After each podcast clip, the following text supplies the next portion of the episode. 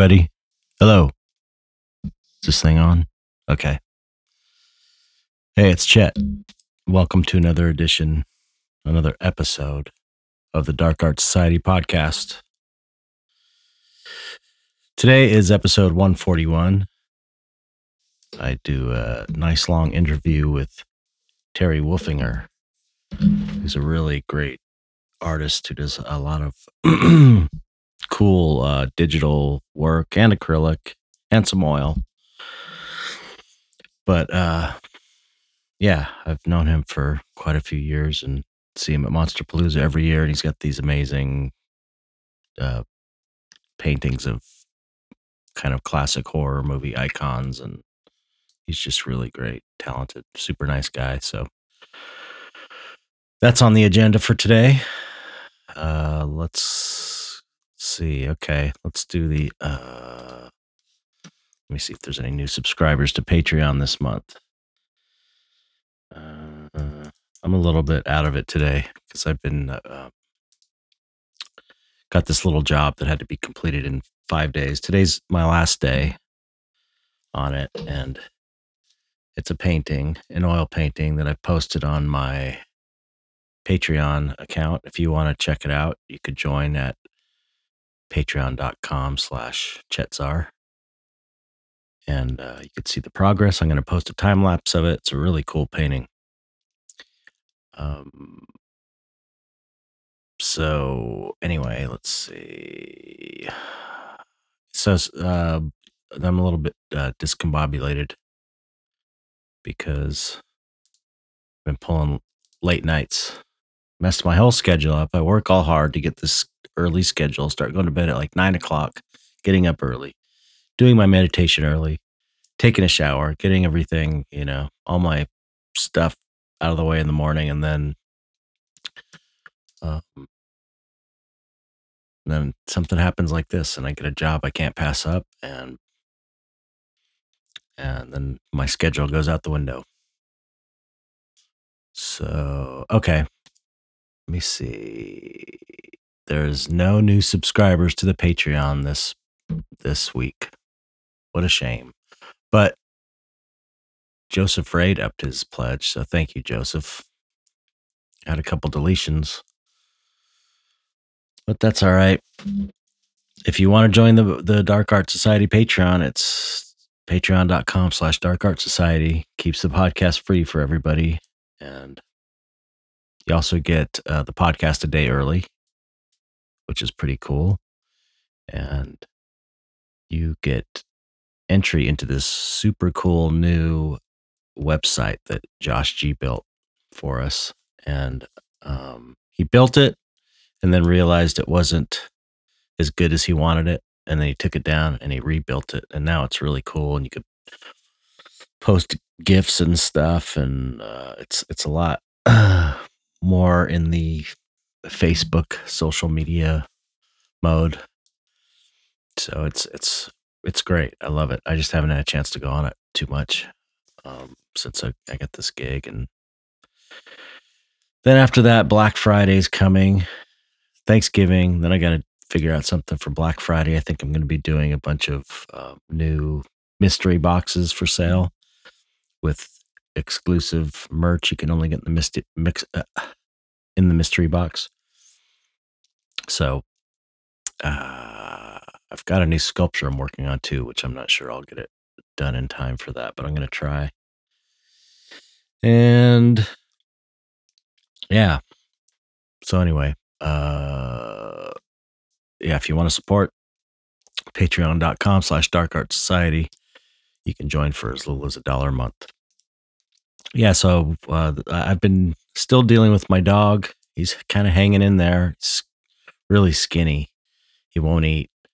Um, so uh, it's just sad to watch, but he is seems very comfortable and he's just sleeping most of the time. He's getting weaker and so that's been kind of the backdrop of everything. It takes precedence over everything, but um, I'm dealing with it a little better now. Gotten accustomed to the idea that he's going to be leaving soon. So I'm doing a little bit better with that. able to work again. And um, yeah, just been doing this commission piece. Um, can't say what it's for until it comes out. So uh, you have to wait for that, but you can see the piece on my Patreon, like I said. Uh, what else has been going on? That's pretty much it. Um, yeah, nothing too interesting. Just a bunch of work, business stuff, and yeah. Sorry, like I said, I'm out of it today. I was up till two painting, and that's kind of late for me lately because I was back on the early schedule. Okay, so let's move on to the five questions. And oh, I know what I was going to say. I was kind of stalling because I, I knew I had something else to say. This Saturday, uh, let's see, what will that day be? This Saturday, the 30th, at Copro Gallery from 3 to 6, we are having the closing show of the for the Dark Art Society group show. And uh, it's just a, you know, closing shows are usually pretty mellow. There's not a ton of people show up, but um, they're a little more low key than the openings, which tend to be crowded and a lot of people. But uh, we're going to be, me, Christopher Ulrich and I are going to be live painting. We're going to bring our little travel eel, easels and paint for everybody who cares to come and watch and hang out. So that will be this Saturday, November 30th at Copro Gallery from no, 2 to 6 2 to 6 p.m. I think. Yeah, 2 to 6 p.m. We'll be live painting and it'll be your last chance to see the Dark Art Society group show. All right. Okay. That's the thing I had to remember. Okay, let's do the five questions and get on with this and get on with the interview. Okay. Let's see here. Mm, mm. J.R. Brocious. What does the word punk taste like? Well, for those of you who don't know, because I, I forgot and I stopped doing the synesthesia word of the week, maybe I should bring that one back. I have synesthesia. What's it called? Gust. Gust. Uh, forgot the name. Luxic. Gust. Uh, okay, now I got to look it up. I have synesthesia. Um, lexical gustatory synesthesia. It's a really kind of a more rare synesthesia. Synesthesia is already pretty rare, but um, you know, synesthesia is when people see, uh, they hear colors, um, they see shapes, um, kind of in their mind. They associate shapes with sounds that come out of speakers and music and stuff. See see words when they're reading, they'll they kind of imaginarily see words in red that are spelled wrong, stuff like that. I've got this weird one called lexical gustatory synesthesia to where words and specifically names have flavors. And um, it's a weird, dumb one, but it's kind of interesting.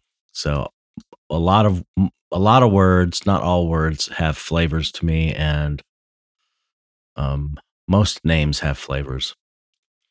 Like I, I just automatically associate a flavor. It's something I think that must have happened when I was a kid because all of the flavors are crappy junk food that I grew up on in the 70s. So, um,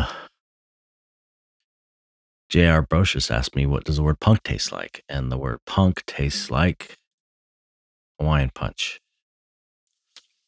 Okay. Maybe I'll start doing that again.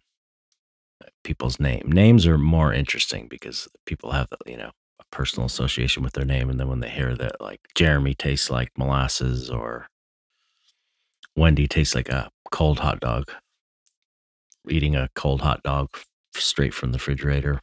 Ever do that when you're a kid? That's what Wendy tastes like to me. All right. Um, Tristan Tolhurst, if there was one piece of art made by another artist that you wish you had made first, what would it be?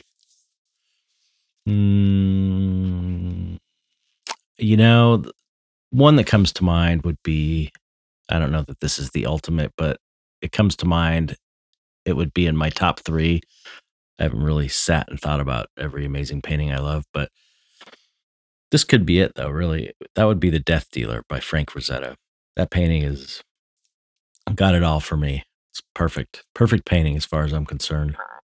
It's really it's got those unfinished areas that I love and the really polished finished areas as well in the same painting and just an amazing creepy character with the bloody axe and so much atmosphere and that smoke in the background. Oh, it's beautiful. So, The Death Dealer by Frank Frazetta, that would be the one. Okay, Jeremy De La Rosa. What would you say to an artist that works in a variety of mediums? Can an artist be stunted by moving between things like painting and drawing and sculpture, or can there be a benefit to that? Is it better to broaden your influences or narrow them down? I think it's better to um, do many mediums, especially if you're a painter. It's great to also you got to know how to draw, and sculpting definitely helps with painting. So, um, while it's good to narrow your style, I guess, to focus it down into uh, kind of an ultimate style that truly ref- reflects you as an artist better than in any other style. I think career wise, it's better to kind of narrow your focus and stick with a certain style that you love that that will that you can do for a long a long time until you decide to change that and you're established enough to be able to get away with that. But as far as trying different mediums, uh, I think they definitely help each other. Every medium you know is a is a help when it comes to making art.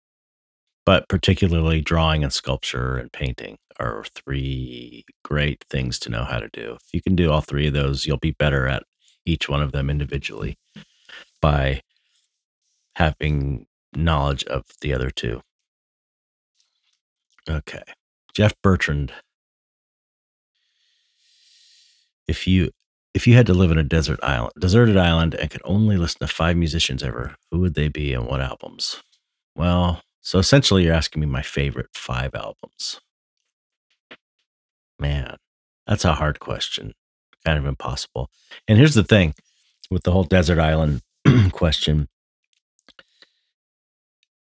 You ever listen to an album like a great, great album and you listen to it so much that you don't even it's not that you don't like the songs anymore, but there's you've you've just wrung it dry of any new things to discover because you've listened so intently and so many times that there's nothing new to hear.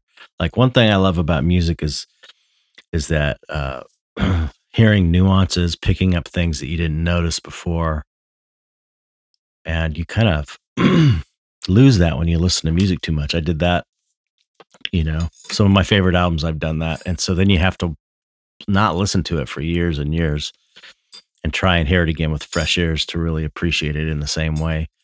I've done that with probably the albums I would put on my f- top five desert album, desert island albums. I'll say Devo. Are we not men? We are Devo. No means no. Wrong. Uh, Minutemen, double nickels on the dime. Those three for sure. Probably the Beatles, Sergeant Pepper, and mm, see, it's too hard. Maybe Dead Kennedys, plastic surgery disasters. It's too hard to choose. But the thing is, you would have those albums and then you'd kind of be sick of them. So it might make more sense if you know you're going to be on a deserted island to pick five albums that you have been recommended that you know you would like, but you haven't really heard that much. Anyway. Okay. Last one. Mitchell Pluto would would mind hearing more about your spiritual practice and what conclusions you experience from your research. Wow, that's a big one. well, my spiritual practice now is basically meditation, and I'm learning, you know, more uh, ceremonial magic and things like that. But the basis of it is meditation, really. That's the primary. Um, in my earlier years, I did a lot of uh, spiritual work in in with psychedelics, but I've always been meditating. I've always been interested in, in mostly in Eastern philosophy. That's why this magic stuff I've been studying lately is different. It's it's Western. It's the Western esoteric traditions, and I've always been more attracted to the Eastern. Um, so this is this is a little bit different for me, but I I, I like it. Um, so anyway, I probably the biggest spiritual realizations and the biggest, the most work I've done have been with the aid of psychedelics, um, mushrooms and LSD, and uh, I talk about that in the documentary. I like to paint monsters, so if you want more of more of info on that, you can buy the DVD from the my Big Cartel store, Czar Big. What is it? Big Cartel chetzar.bigcartel.com. That's what it is.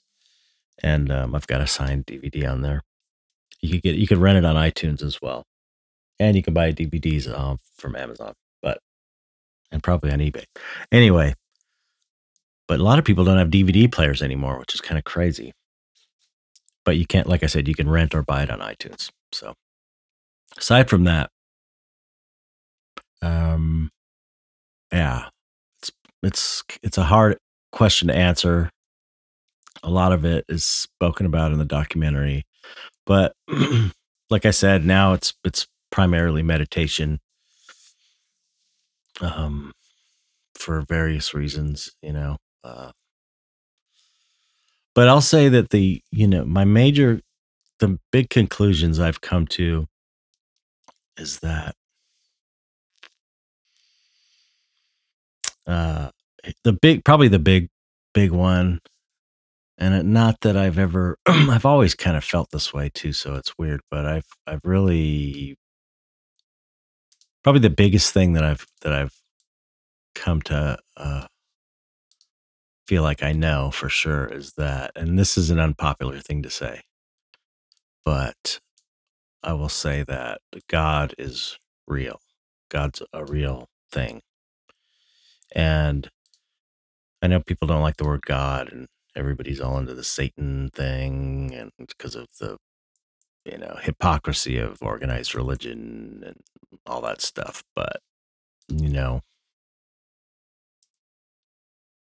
I've come to understand that God is a thing, a real thing. Like uh, Martin Ball talks about God in the in the sense he calls it a, a fractal energy being and I think that's a pretty good description. And it's like, you know, my personal belief is sort of like everything is made up of this thing we call God, or, you know, Christians call God, different religions call it something else. But that thing that they're talking about is a real thing. It's not just like uh, I don't believe that it's just like humans are this random thing. The universe is just dumb stuff, and we just happen to come out of it. I mean, that's true on a certain level, but I, I still believe there's, you know, intelligence behind it. This massive, massive, massive, massive intelligence beyond any kind of human comprehension of what intelligence even is. So that's probably my big takeaway. Um, you know, the question isn't really whether God is real to me. It's more like, what is God? I know, like I said, people have a lot of problems with this word because of of the baggage, but and organized religion. But if you think about, you you can kind of, I think, even maybe, even atheists maybe could could um, think about God in terms of this kind of awe-inspiring, intelligent energy that that is organized has has organized reality in a way that functions beautifully and incredibly. Just the idea of reality just functioning the way it is is it's just it's beyond comprehension. So I don't know. For what it's worth, that's my take. And also, everybody is God. Everything's made of God, and everybody is God, and nobody knows it. Or most people don't realize they are God. Most people, we feel like we uh, are insignificant and don't matter and are just in this weird reality. We don't know how we got here. But the truth is, in the back of everybody's mind, somewhere deep inside, we all know we're God. And we created this whole thing for the experience of it. It's crazy stuff. So, okay. Anyway, enough of that. So, okay, uh here we go. Here's the interview with Terry Wolfinger and um, I hope you enjoy it. It was a fun interview. He's a super talented artist, and it was a good one. And it's long, and it goes it goes over two hours. So here you go, Terry Wolfinger, episode one forty one. Thank you. Hope you like it.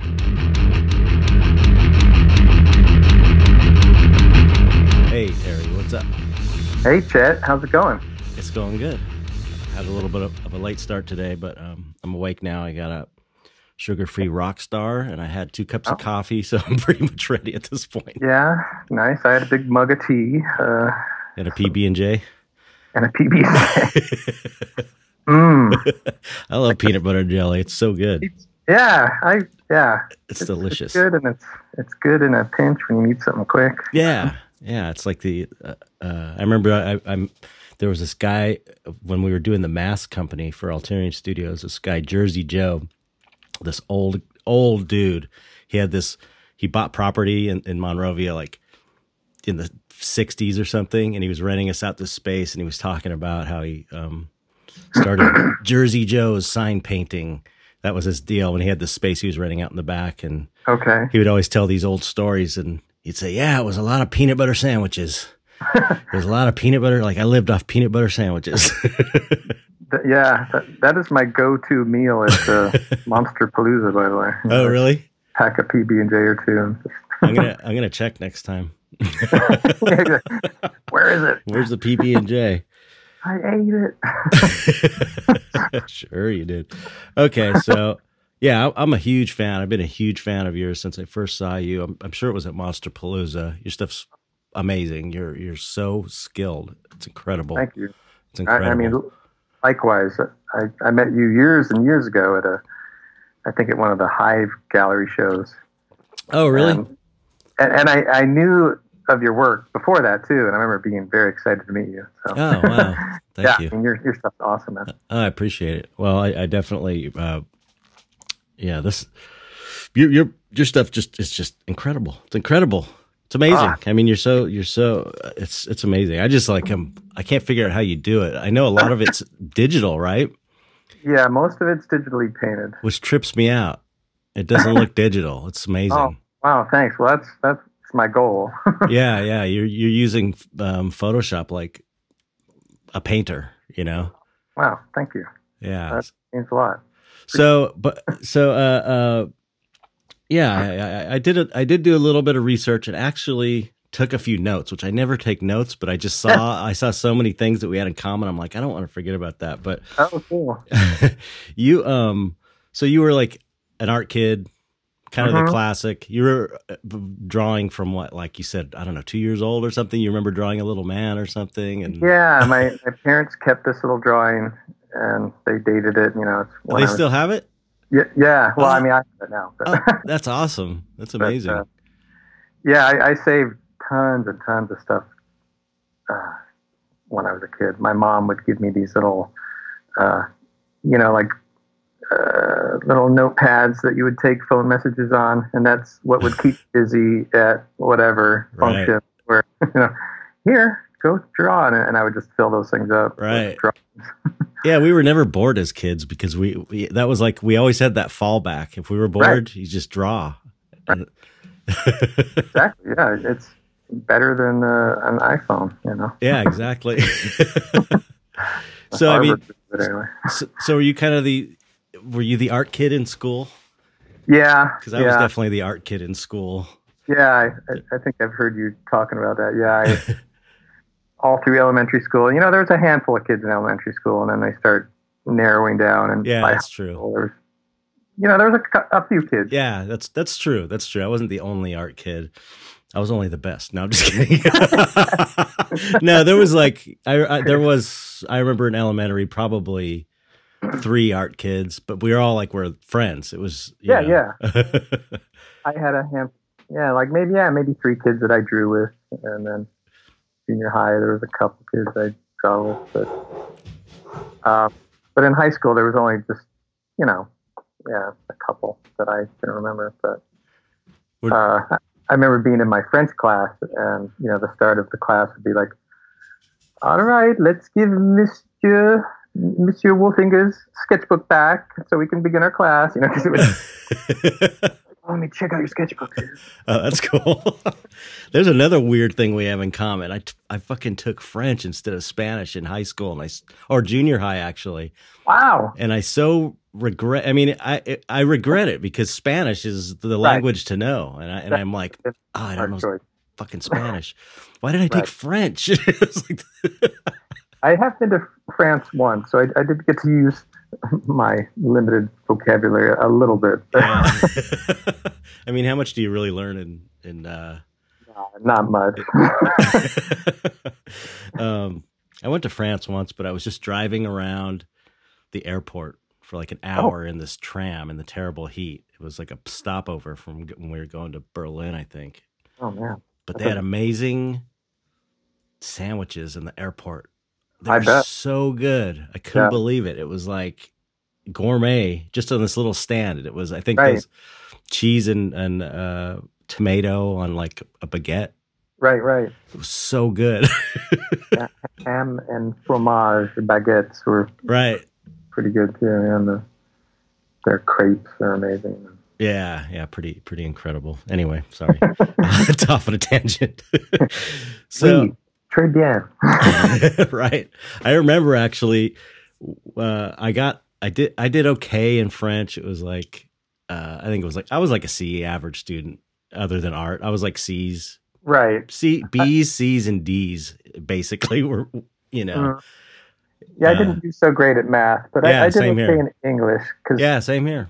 you could be kind of creative in that. Oh, cool! man. Yeah. Wow, we're like long lost brothers. Yeah, I know. It was always D, it was D's in math. It was kind of C's in stuff that I wasn't that interested in at the time, like history and social Right. studies. And then it was B's in English, and then it was A's in art.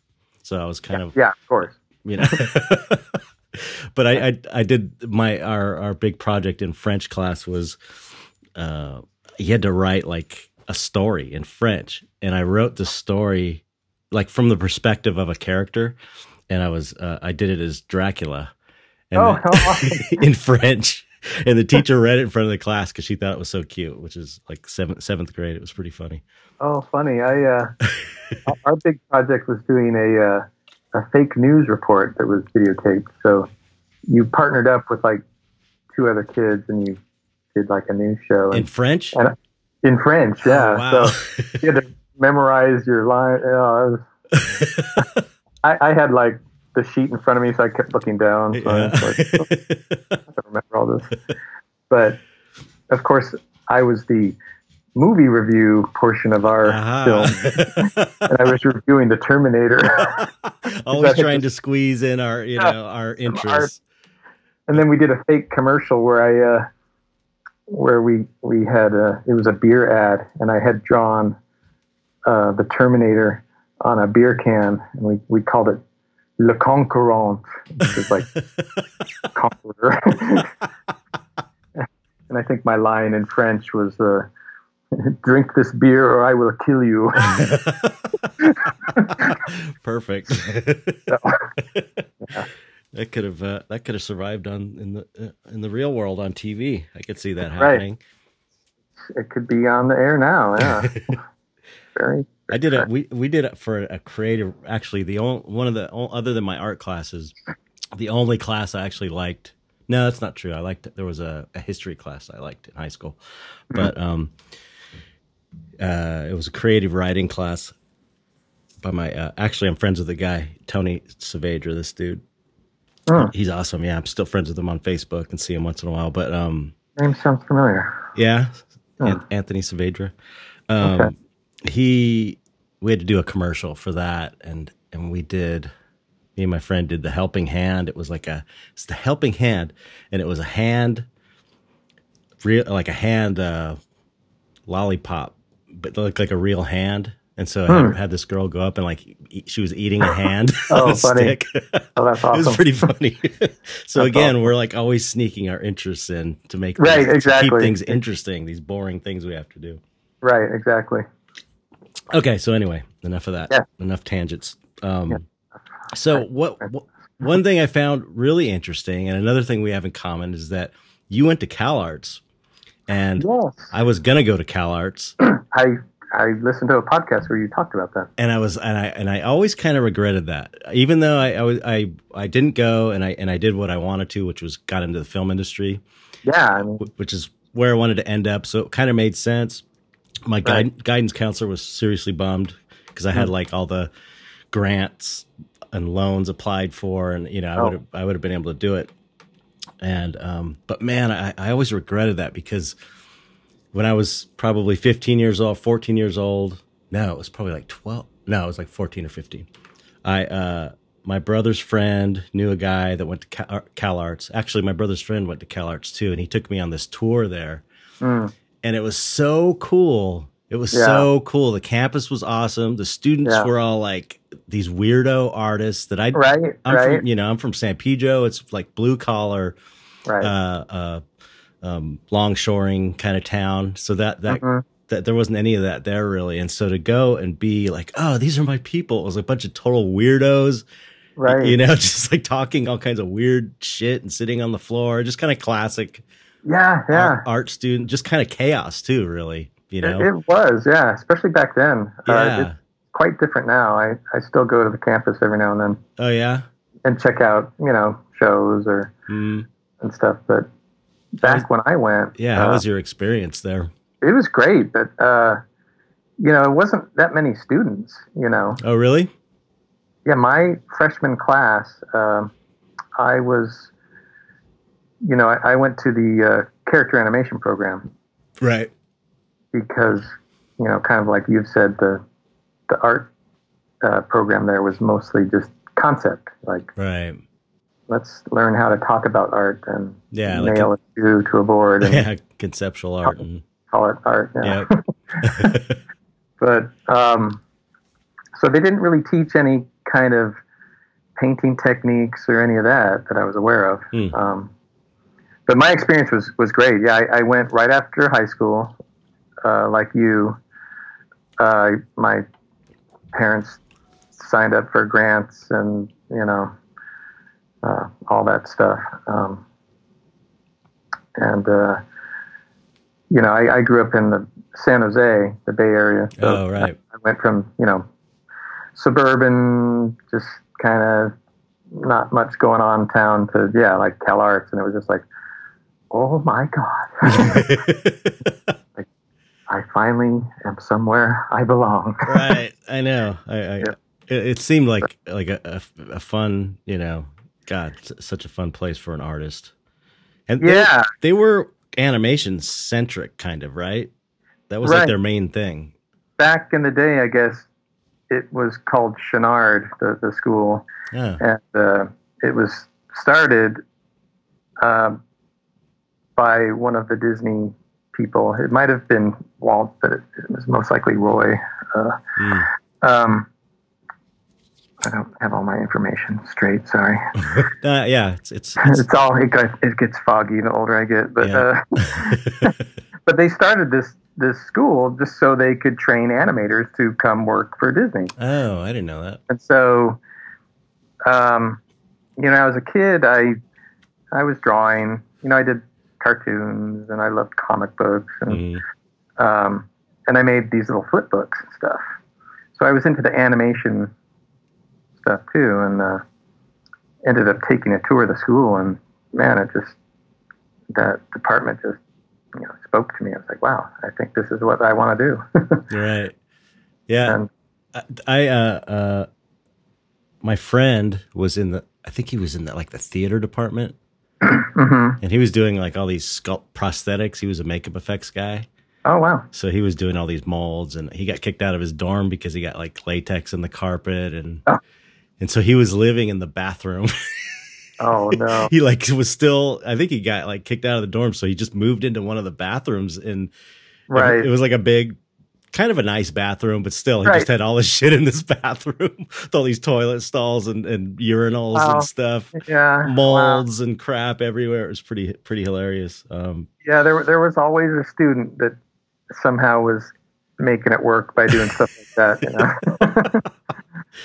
but yeah it was Um, uh, yeah anyway i, I kind of regret it i regret regret not going i'm sure you must have um, it must have been really fun i imagine it, it was fun. Um, the animation department, the program, like it was really um, a dense uh, program. Like I had classes like all day long, like several days a week. Like you know, I'd start in the morning. I'd have a life drawing class that went to you know from 9 a.m. to one, and then I'd have a class that went from you know. Uh, two to four, and then there'd be a class that went from six to nine. You know, yeah so I, you know, I was I was really busy all day, and then you had to make a, a film too. You had to oh wow use an animated film. Um, so in between classes, you're working on your film. So do you still Uh, have your film yeah, um, i'd love to you know, back that then, you know, this is before internet and and digital and all that. So I don't have, don't think I have them on. I might have one on a VHS tape, one or two on a VHS tape. right Yeah, but you know, it was shot on 16 millimeter film. Right. Yeah. I have a, I have a bunch of Super 8 movies Yeah. in my in my closet that I need to get digitized before they you know decay to the point of Oh. no return. Right, exactly. I need to do that too. I, I've got some of those too. Um, but yeah, the program was was great um, and really well rounded. Like it was color and design class, uh, drawing and perspective class, a Wow. life drawing, class, character development class, uh, an animation class. Wow. Uh, so, you know, at the time it was kind of like, ah. Overwhelming. yeah, a little bit, you know. Um, but I did good, and, and my, you know, my teachers were were always kind of impressed. Like, wow, have you done this before? I'm like, no, I'm right out of high school. Oh, how cool. See? Yeah, so uh, it was pretty cool, and just and just living on your own and getting that independence and Right. y y all that. It's like, wow, I can stay up working till two in the morning if I want to. Or And- look and look at us now. That's exactly what we're doing. yeah, yeah, still. but it's not by, it's not by choice anymore though. No. I'll squeeze that project in. I'll do it tonight. yeah. yeah, so so did is did you did you get into the um did you start learning computers back then or was that later? Cuz that's pretty early for very, very end, uh, the last semester, or maybe the last year, but the computers weren't. They were Amigas. Oh, With- no way, really? Does anyone know those are? I, Any- I remember Amigas. That's like, you know, I, I learned when I did when I was doing digital, I learned uh, Photoshop and Lightwave, the 3D program, and I was Yeah, yeah. animating. I- and all, all the stuff I did for Tool was in Lightwave, and that was from the Amiga Video Toaster, I believe. Do you remember the Video Toaster? I do. Wow. Yeah, it was. It's crazy. But Amiga was like a big deal. It was like this kind of cult thing. Yeah, and it's like, I mean, it it blew me away at the time. It's like, wow, this thing is powerful. you know, we were given a floppy disk to save our art on. yep. I think those hold like a meg and a half. You know? Yep. so they filled up quick. um, yeah, I think the program we were learning on was it's called DigiPaint or something like Mhm. that. right. A great. I mean, you, you had different brushes, but it was like. hmm. Um. So yeah, I didn't. I didn't pick up Photoshop till maybe. Um, three three years after that, maybe. So like early '90s or late '80s, kind of. Yeah, I graduated Cal Arts in '89, so it was probably like '92. I started dabbling Okay. with Photoshop. Yeah, I, I- read that you that you did your first stuff with a mouse. You Yeah, were painting with a mouse, which is totally crazy. yeah. I was doing full on paintings at Stan Winston Studio, and I was still using a mouse. Are you serious? and and they had a, a Wacom tablet with a pen and a Wacom Wow. tablet. I'm like, uh, nah, I'm okay with the mouse. Like, really? Pens just they weren't quite great yet. They were okay. right, right. It's weird. I, I, I'll stick with a mouse. That's so And then- In in like, I think it was like 2000. Yeah, like uh, 2000. I, I switched to a pen because the company I was working at, the art director was like, "Come on, mate, you gotta pick that thing up." Like, all right. And I was like, "Oh, wow, yeah, this is nice." yeah, yeah. yeah. I, I I don't know why I was so insane. To, Hey, if you that just goes to show your talent, though. I mean, if you're able to do it with a mouse, y- y- you know, you can do it with a tablet a hell of a lot easier. yeah, right. You know. Yeah, I mean, it was tricky because you had to program little fades into your brush strokes because Oh, really? the mouse isn't pressure sensitive. So, Right. you know, so you'd have to have it fade like, okay, I'm going to have this fade out in 30 pixels. You know? wow. That's actually maybe not a bad. I mean, it for that would I imagine that would force you to really analyze what you're doing. yeah, You know, which is probably a good way to to learn. yeah. I mean, I learned there was no layers, Oh, really? one undo. One undo. you know, you, you had one Command Z. Uh, so if you hit two mistakes twice and hit save, you were screwed. You're like, right. "Oh." Or erase something, you didn't catch it till later, you were screwed. Yeah, you know. Oh my god. Wow. That's amazing though. But yeah, So so you um once you're out of um you graduated Cal Arts from Cal Arts.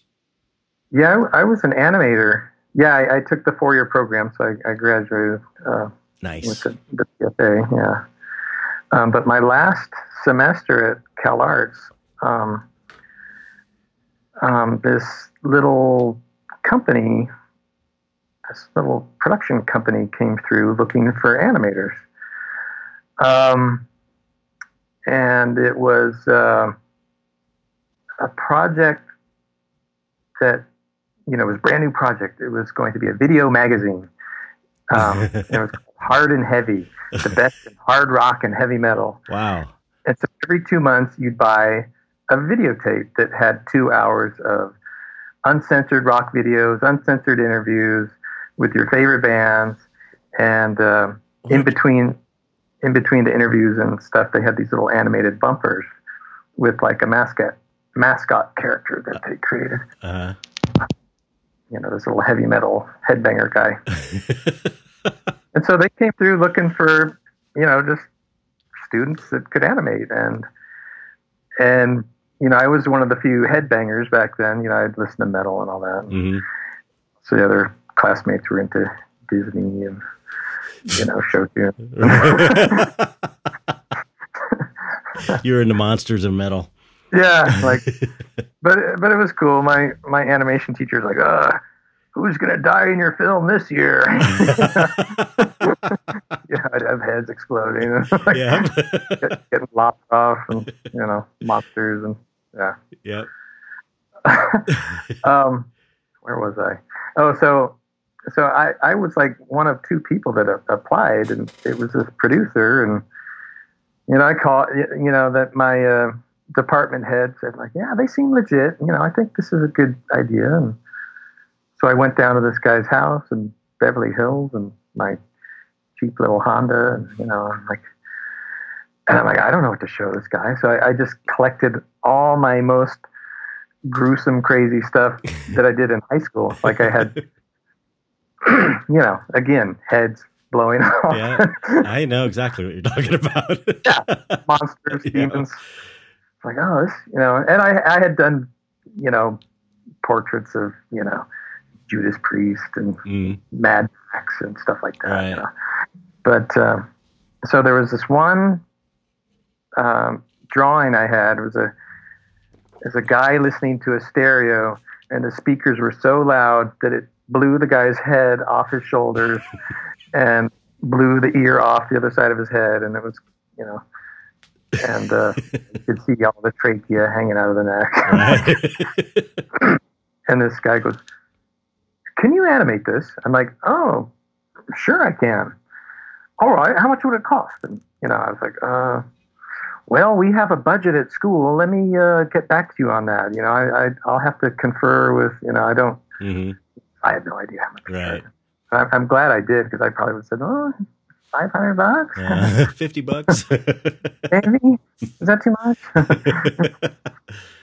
but um, this group of guys were budgeting out a short film like that they wanted to produce like you know like a like a legit thing and they you know animation is is i guess uh, budgeted by the foot Mm, i believe it's like maybe 12 frames equals one foot and 12 frames is like one second of animation so if you have a three minute short you know you can see how many drawings that takes mhm. but uh, anyway, uh, I, I gave it, you know, I put together these numbers and it was like this exorbitant amount of money for me. Like, it's like three or four thousand dollars. You know, this is back in Right. 89. You know, Yeah. so Right. Minimum wage was still 350 Mhm. So uh, he's like, all right, well, let me give you, you know, let me give you a down payment to get going. Like, uh, okay, you know, to buy supplies and stuff. That must have been so exciting for you. It was. It was a little scary, so I, I had to quickly learn how to ink and paint cels. wow, So- totally traditional hand done cel Did it all in my animation. dorm. You know, I set up. I had a little portable uh, animation disc, and uh, you know, I had a, a set of rapidograph pens, Mm, love rapidograph. Yeah, pens. right? and so I found that the permanent ink in there was great at inking cels. Ah, You know, I inked all my own drawings, and then I just kind of asked around and like, you know, there's this stuff called cel vinyl, and there was a place in uh, Studio City that uh, Cartoon Color that sold cel vinyl. So I went and bought a bunch of cel vinyl and cels and brushes, and you know, spent like 200 bucks. I'm like, man, yeah. spent two supplies.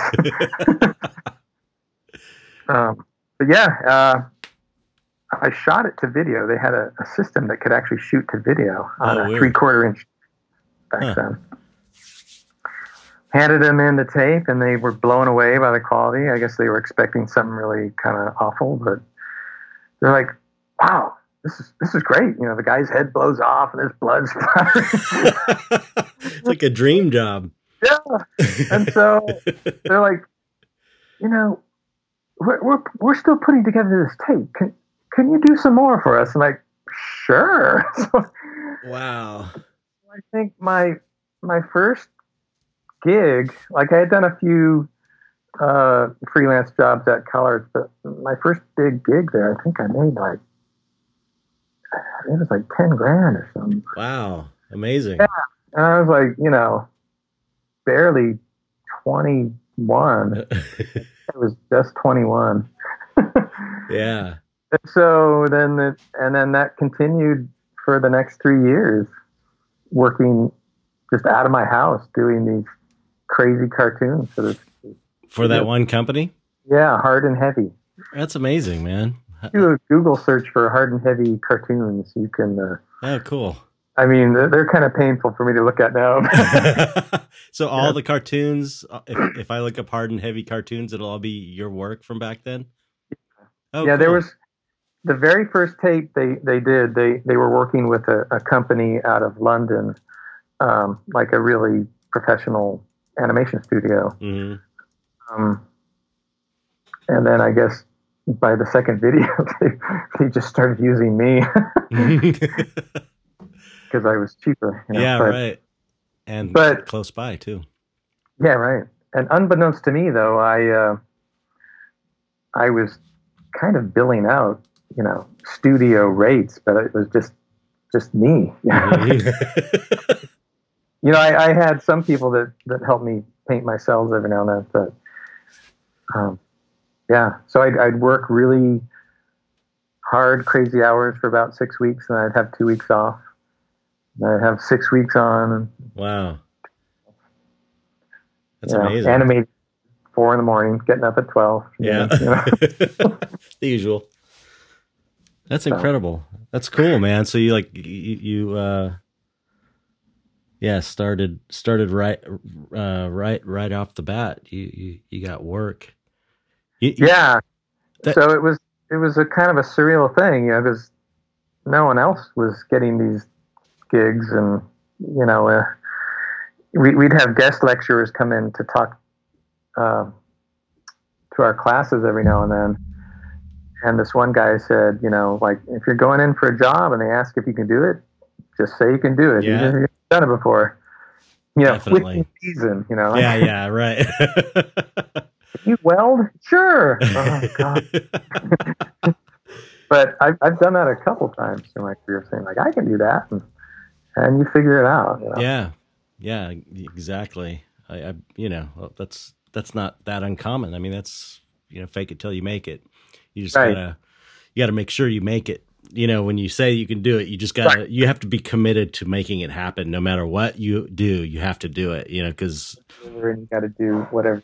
I know I know of other people have done the fake it till you make it, and they didn't make it because they didn't complete it because they didn't They make sure it got done. You know, Yeah. it's Yeah. funny. It's funny though because that that reminds me of when I started working on the. I worked on the Blob. That Oh, movie- wow. movie- that was like my first big kind of movie uh, effects job. I remember when that was being worked on. Oh, really? Yeah, because they were they were looking for extras to be in it, and a bunch of my classmates went to the extras. Oh no way! Yeah, That's, that's so cool. yeah. Wow. But I- but I, um, I you know I was living at. I think I was living at home. I was living at home. It might have been. Yeah, I was living with my parents still in San Hmm. Pedro, and I didn't even have a bank account. Like my mom, my mom would start a bank account for me. I'd give my checks to my mom because I was like Right. 19 years old or something, and um, uh, I remember when we I, and it's like I just had no concept. I was just working and getting these checks, and I just didn't grow up with money, so I didn't even think that much of it, you know. Right. So it was like when when I got married, you know, a year or so later, got all my stuff, moved up to Hollywood. Um, my wife would find like these ch- uncashed checks for like you know 400 bucks or something that were sitting so that i just Wow. didn't just forgot to even cash you know and it's like Wow. it just it was you know you're just working and making all this money and then have no Yeah, expenses because you're living with your parents Right. Right. Right. You right. know it's it was it's it's kind of funny but um so i imagine this this job led to other animation jobs or Well, not really.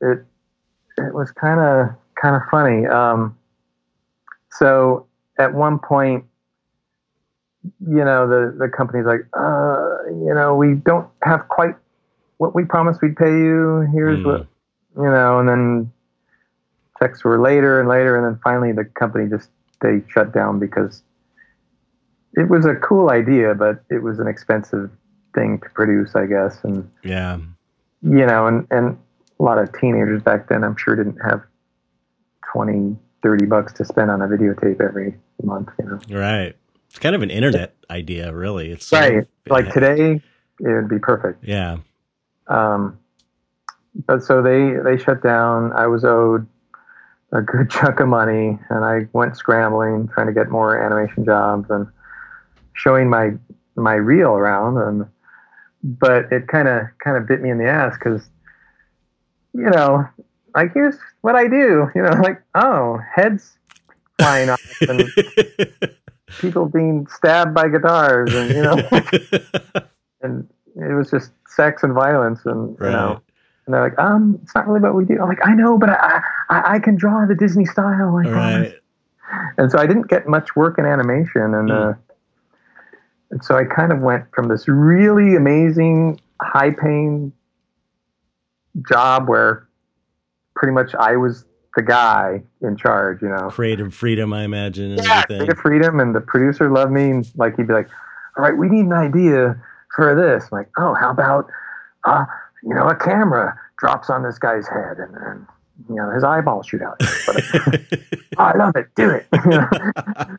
But um, so I, I ended up finding work at this uh, this novelty uh, boxer short company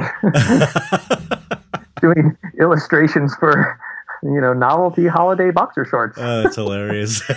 The pay was you know not what I was used to, and so it was kind of okay. Well, here's the real world, and right. How Yeah. long did the How long did the animation job last? It was about three years. Okay. All right. Yeah, about three, maybe four years. Okay. and I, I did get some other animation work. Um, but these people that ran this boxer short company, they were they were great, and they were, you know, they they let me kind of do sort of my thing, you know. What kind of stuff were you doing for boxer shorts? Well, like they'd have Christmas, so I'd be drawing Santas, you know. Well, oh, let's do a bunch of Santas playing different sports. I'm like, okay, Right. playing soccer. and Here's Santa playing football, you know. For the dads on Christmas, you know, what do you get right. here, Dad? and then there was, you know, Father's Day stuff, and yeah. Yeah. But- and and luckily, since it was holiday, they did have a Halloween. You know, so I was like, "Hey, Halloween boxer shorts coming up. They're like, well, we're good, but all right. And so they they called me Mister Halloween because I was so, so. Yeah, remind me. I can I can sh- show some. I, th- I think I have some in a some in a file cabinet oh, somewhere. really? Yeah, you know, they're just cartoony and fun. You know, right. Frankenstein's and skeletons on them and stuff. Were you doing uh, um, digital? Were you doing it digitally at that point, or was it? no, no, it was uh, it was all just ink and and markers, and then they would silk screen them. You know, Mm, okay. send them over to China and then get silk screened. Right. Um, but they they were cool too. Like you know, they didn't always need me, but they kept me around because they knew I needed a job. And Oh, that's cool. and if I had an animation job come up, they'd be like, "Oh yeah, take your time. We're we're good." You know. Oh, that's great. Um, and then I got into a company that was doing animated movie trailers, and I kind of geared into effects animation for a little bit. And, uh, Effects animation. What's effects animation? well, like um, you know, traditionally, like the Disney movies, there'd be like the character animator who'd do all the guys walking around and Tinkerbell flying around, and then there'd be an effects animator that would come in and do all the little sparkly dust stuff. Oh, okay. Right. And it was hand drawn and done with you know photo optical effects you know not Right. not digital how it would be done now but, yeah. um, so there was you know i was just doing cold calls because back then there was no internet to. Fine. jobs who's hiring and Yep. you know it was like call number 50 like hi i'm uh, an animator i'm wondering if you're looking for animators Isn't that amazing when you think about how everything you had to do was by a phone? You had you had to call people in person, yep or you like even writing letters was a thing Yeah. still back then, and you had to know where these companies were located right? and There was no internet to look them up. You had to like Right. go through phone books or right ask people. It's crazy to think Yeah. about. there was these these books at CalArts called the I think they called the 411 book. Oh yeah, yeah, yeah. I forgot about that. yeah, they'd update like- them every year, and it'd be like a list of companies Yep. with phone numbers and contacts, and and you know half of them you'd call, and the company wouldn't be around anymore. or- Right. Or they different changed their number or something. yeah. So yeah, it was like uh, you know kind of a, a sad way to do it. You know, you're just dejected. You know, like, no, sorry, we don't need your help. Mm. This one place I called uh, Lumini Productions, I think it was called. Uh, the, the receptionist was like, "What did you say?" I'm like, "Oh, I'm a freelance animator." Uh, one second. I'm like, "Oh." Like, when can you come in? Oh, wow. like, oh, great. And so it was a project. They were doing a special piece of animation for a um, a Disney movie that wasn't out yet, uh, Beauty and the Beast. Mm. And uh, for the trailer, they wanted actually the movie was out, but they were doing a special trailer to kind of get people excited about it again. You know how they Yeah. movie's been out for a month, but let's do something to bring them back in. Right. Um, and so they wanted a rotating rose um, that morphed into the two dancers, you know, Beauty and the Beast dancing in the room. And so they had some rotoscope stuff of that. And they said, "Can you do it?" I'm like, "Yeah, yeah, I can do that." Uh, you know, I, I showed them my reel, and they're like, "Oh, this isn't what we're." I'm like, I'm like, I can do other stuff. Like arts, I've trained in the Disney style. I can do these. And they, they took a chance on me. I guess they're one of their go-to people, uh, you know, was sick or something, and so Mm. and uh, they had another person, but they like to give, you know, the client options. So I animated my version, and this other person did their version, and and mine got chosen. So Oh, wow. so then I did did it all cleaned up, did a nice version of it, and uh, someone else painted it because they they airbrushed it, did Ah. an amazing job painting it. But um, yeah, so I don't know if you can find that trailer anymore, but yeah, I bet it's out there somewhere. yeah. So I did a few th- things like that, and I did uh, some work on uh, a Frosty the Snowman sequel. I was one of the animators on that. So- wow. but then at, at some point I just kind of um, shifted into illustration. Yeah. How did that uh, happen? How did that? Do you remember? Um, Yeah, I, uh, I was into video games as a kid, Mhm. and as, as a young adult, I it's like, oh, cool! I actually have money to buy video games now, so I'm going to. yeah. Um, I uh, was in a video game store back when they had just, you know, mom and pop video game stores, and was just looking at stuff. And this guy starts talking to me, and I, I had this leather jacket on, a leather biker jacket that had a big red skull on it that I painted, of course. yeah. you know, the long hair and all that. And, and this guy just starts talking to me, and, and I'm like, uh, hey. He's like, hey, are you an artist? I'm like, oh, yeah, actually, I am. Leave me alone. You know? um, and he just kept talking to me, and uh, he's like, can you draw robots? I'm like, I, yeah, I suppose I can draw robots. Like, oh, yeah. Well, you know, because uh, I'm working for a guy that's there, you know, do you read video game magazines? Like, oh, not really. Oh, well, this, you know, I'm with a group of people and we're starting our own video game magazine. I'm like, oh, okay. And yeah, we need the art director. I'm like, oh, oh, oh, okay. Well, keep talking. you know? um, Was this in L.A. or the L.A. Yeah, area?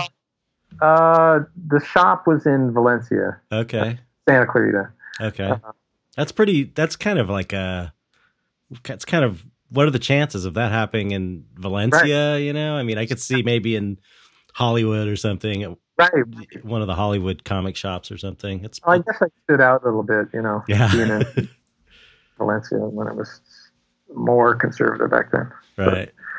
Um, but uh, this uh, guy just was talking up this project, and I was like, "Well, that sounds interesting. Sure, I'll I'll stop by." And um, they were located in Tarzana, hmm and I guess we're a video game store, and they put out like a flyer, like a monthly flyer that was popular, and they're like, "You know, let's do a magazine." And Wow. and I met the, I met the guys, and they all seemed really enthusiastic and excited. And, and there was just something there that was like, well, this, hmm, this is interesting. And, I, and again, I talked to the, the owner and the guy who was putting this thing together, and uh, he, he referenced this Japanese video game magazine where the, they had a mascot character, and all the c- covers were were airbrushed.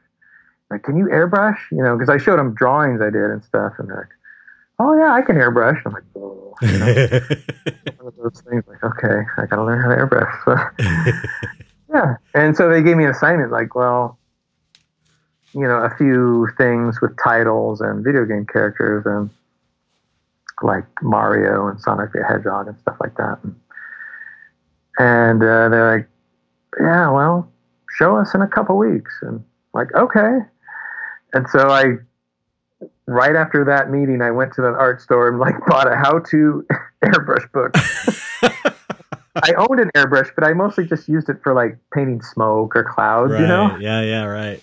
And so I was like, okay, oh, Frisket. Oh, I need to get some of that. Oh, wow. okay, all right. And it and the book came with like a project inside it, like, you know, follow mm-hmm. these steps. And I may have had that book. Was it like a big letter E and you paint it gold, stuff like remember. that? I can't remember, but I got like an, an I remember having an airbrush book like that, and it had a step by step thing in it. Right. And so I I did that, and of course I I cut the friskets way too hard, and the thing was. You know, I cut through the illustration. like, oh, okay. No, don't put so much pressure on the frisket. But uh, you know, and then uh, I, I, you know, the, the the project, my first project came out terrible, and I, but I, I learned what not to do, and then mm-hmm. the second one was like, oh, get the hang of it, and uh, I had a, like, I was going to go meet my parents for that one of the weekends while I was working on this job in Pismo Beach, where you can rent ATVs and ride in the sand dunes. Yeah, yeah. And so I, I, just brought my kit with me, the airbrush and compressor and my light box, and know, I'll just work on the hotel room, you know. Um, and then, as luck would have it, the first day out riding, I get a piece of sand caught in my eye. Oh shit! Scratched my cornea, and it was like super painful. And I'm like, oh, I'm fine, I'm fine, I'm fine. And then finally, I'm like, okay, I need to go to the emergency room. Oh my god. yeah, you really did a number on your eye hair, and they cleaned it out, and and then I had to wear an eye patch for like the next day, next couple days. I'm like, oh no, I had this project to finish up, and so oh my god, barely know how to airbrush, and I'm friggin' a cyclops. but uh, as luck would have it, it, it came out pretty good, and showed them the, the work, and they were, you know, they were all on board. and then you were, and the name, huh? This is the the magazine. You ended up being the becoming the art director. Yeah, yeah, I, uh, yeah. The magazine is called Game Fan, Die Hard Fan, uh-huh, Die Hard Game Fan. Yeah, so it, in it, it was a little startup company, and uh, and it got really popular really quickly, and I was there for quite a few years, and it's awesome. And once again, they had money trouble, and I kind of left and mm. had an opportunity to go interview with Stan Winston. So I took it, and and he offered me a job on the spot. uh, yeah, wow. Well, how, how, how long did you work there? Uh, the first time working there was was back in I think '96, mm-hmm. 96. Um, and it was only for about a year. Okay. I, I didn't I didn't really know what the industry was like. That you know, you work on a project, you get laid off, and then you get brought back on. Yeah. You know? So I, I worked on you know a handful of things, and then you know it was slow, and I found out I was getting laid off. So I was like, oh no, I better find another gig. You know. That's the way it's. You get laid off you do the project, you get laid off, and you and the day you get laid off, you start your right. unemployment insurance, and then you look for more work while you're unemployment, and then you it's like the cycle of of affects people. You know. I ended up figuring that out, but unfortunately, I, I, signed a contract with someone uh, um, who wanted to. It was affiliated with the video game magazine. They they wanted to bring me back, but in the role of heading up a video game development uh, division of the magazine. Like, so I'd be making the game. So I'm like, oh, wow, that would this- that's cool. so again, I'd, I'd have, you know, to say what game would get made and Wow. I'm making a horror game. yeah. So I ended up signing with them. And then, um, you know, the next day, I guess Stan talked to my supervisor and he's like, you know, I don't know if I want to lose Terry. See if he, see if he wants to stay. Uh, No. and I'm like, oh. yeah, but you had a contract though with this other place, which is better because then it's like you know you got employment for a certain amount of time in writing, which you never get in effects. Right. Well, theoretically, Oh, okay. Turns out this guy was not really a good guy. And Uh, like for a little bit, you know, it was going pretty good, but then, you know, it just none of the stuff would happen like he said it would happen. The money wasn't there like he said it was there. Uh. that sucks. Oh, yeah. But I, I eventually got back to Stan Winston Oh, okay. and was there for, you know, a few more years. Oh, cool. What'd you work on there? Uh, let's see. I, I I did a little bit on Jurassic Park 2. Mhm. Um, I worked on his his short film video, uh, Michael Jackson's Ghosts. Oh, yeah. Really? Yeah, yeah. I, I did some character design and, and I storyboarded, so that was fun. Yeah, I was just design. I didn't I didn't do any sculpting or anything. Right. I kind of was hoping to get in and and learn some of that. Yeah, but- it's cool. It's cool. It's it's great. Sculpting is great. I mean, it's Yeah. so much fun. But but really, um, one thing I I learned by the end of my career in effects was that being a designer is kind of the top of the food chain.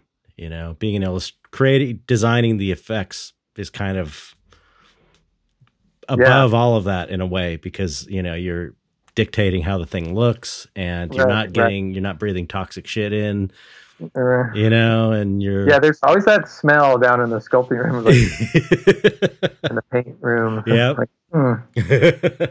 yeah.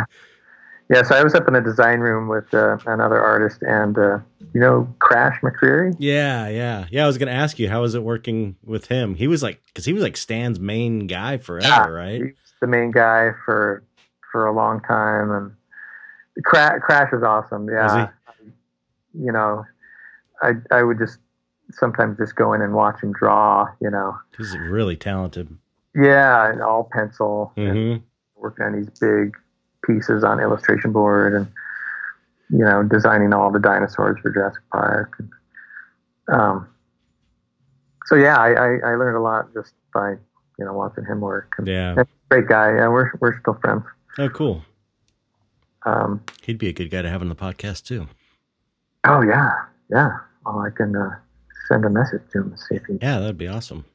He'd be down. Yeah. How many Uh, people were were doing were working when you were there? Was it like just you and him, or a lot of Uh, it was designers?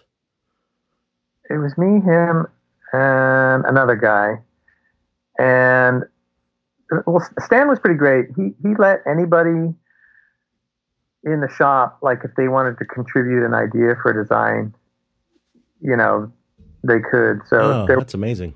some of his some of his sculptors uh, were actually really good at drawing too. Like this Mhm. guy Joey Joey Orozco. Oh yeah, I know Joey.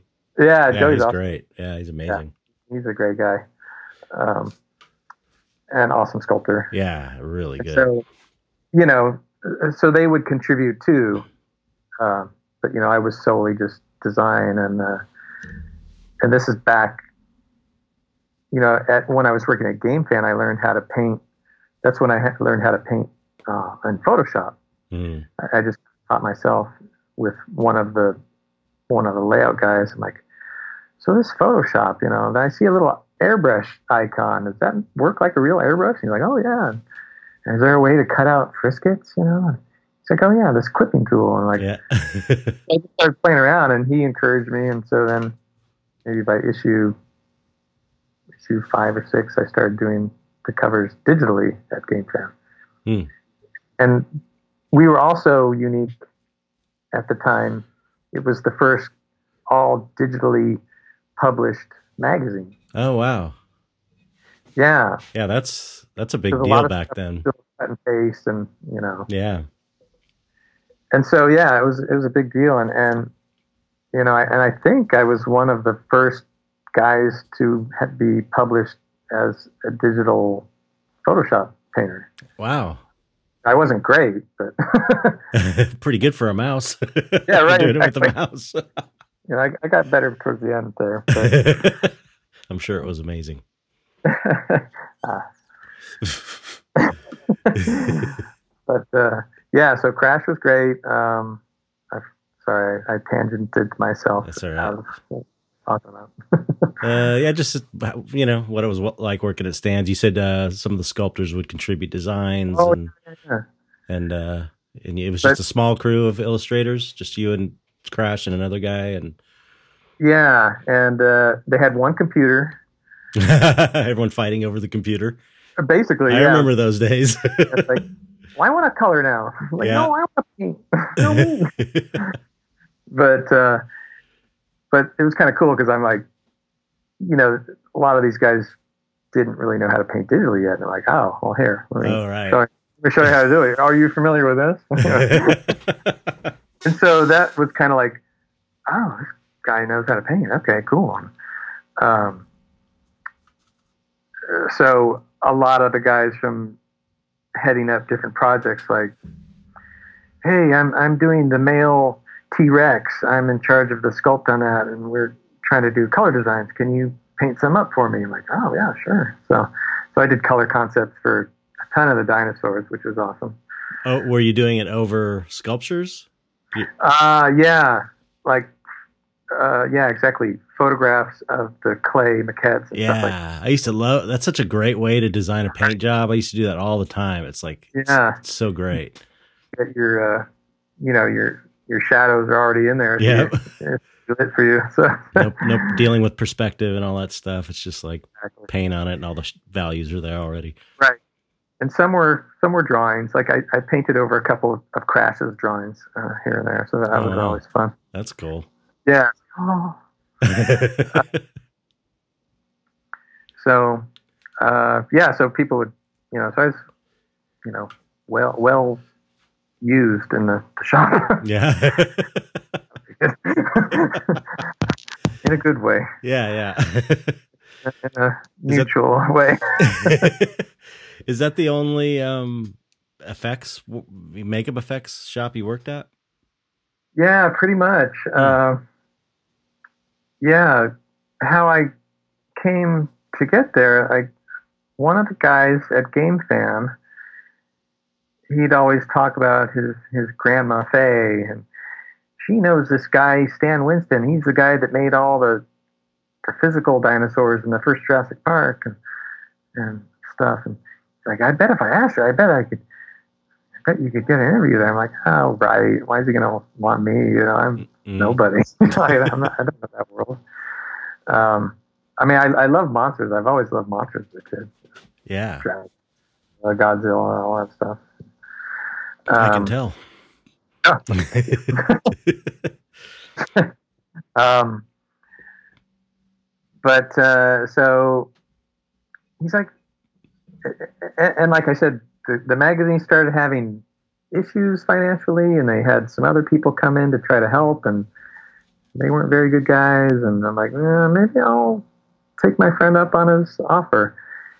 So he's like, oh, come have lunch with my grandma and me. And, we'll, and I, I knew she was in the film business, mm-hmm. and like, you know, he'd always say like, oh yeah, she worked on King Kong, and wow, like, like that's pretty amazing. Like that's cool.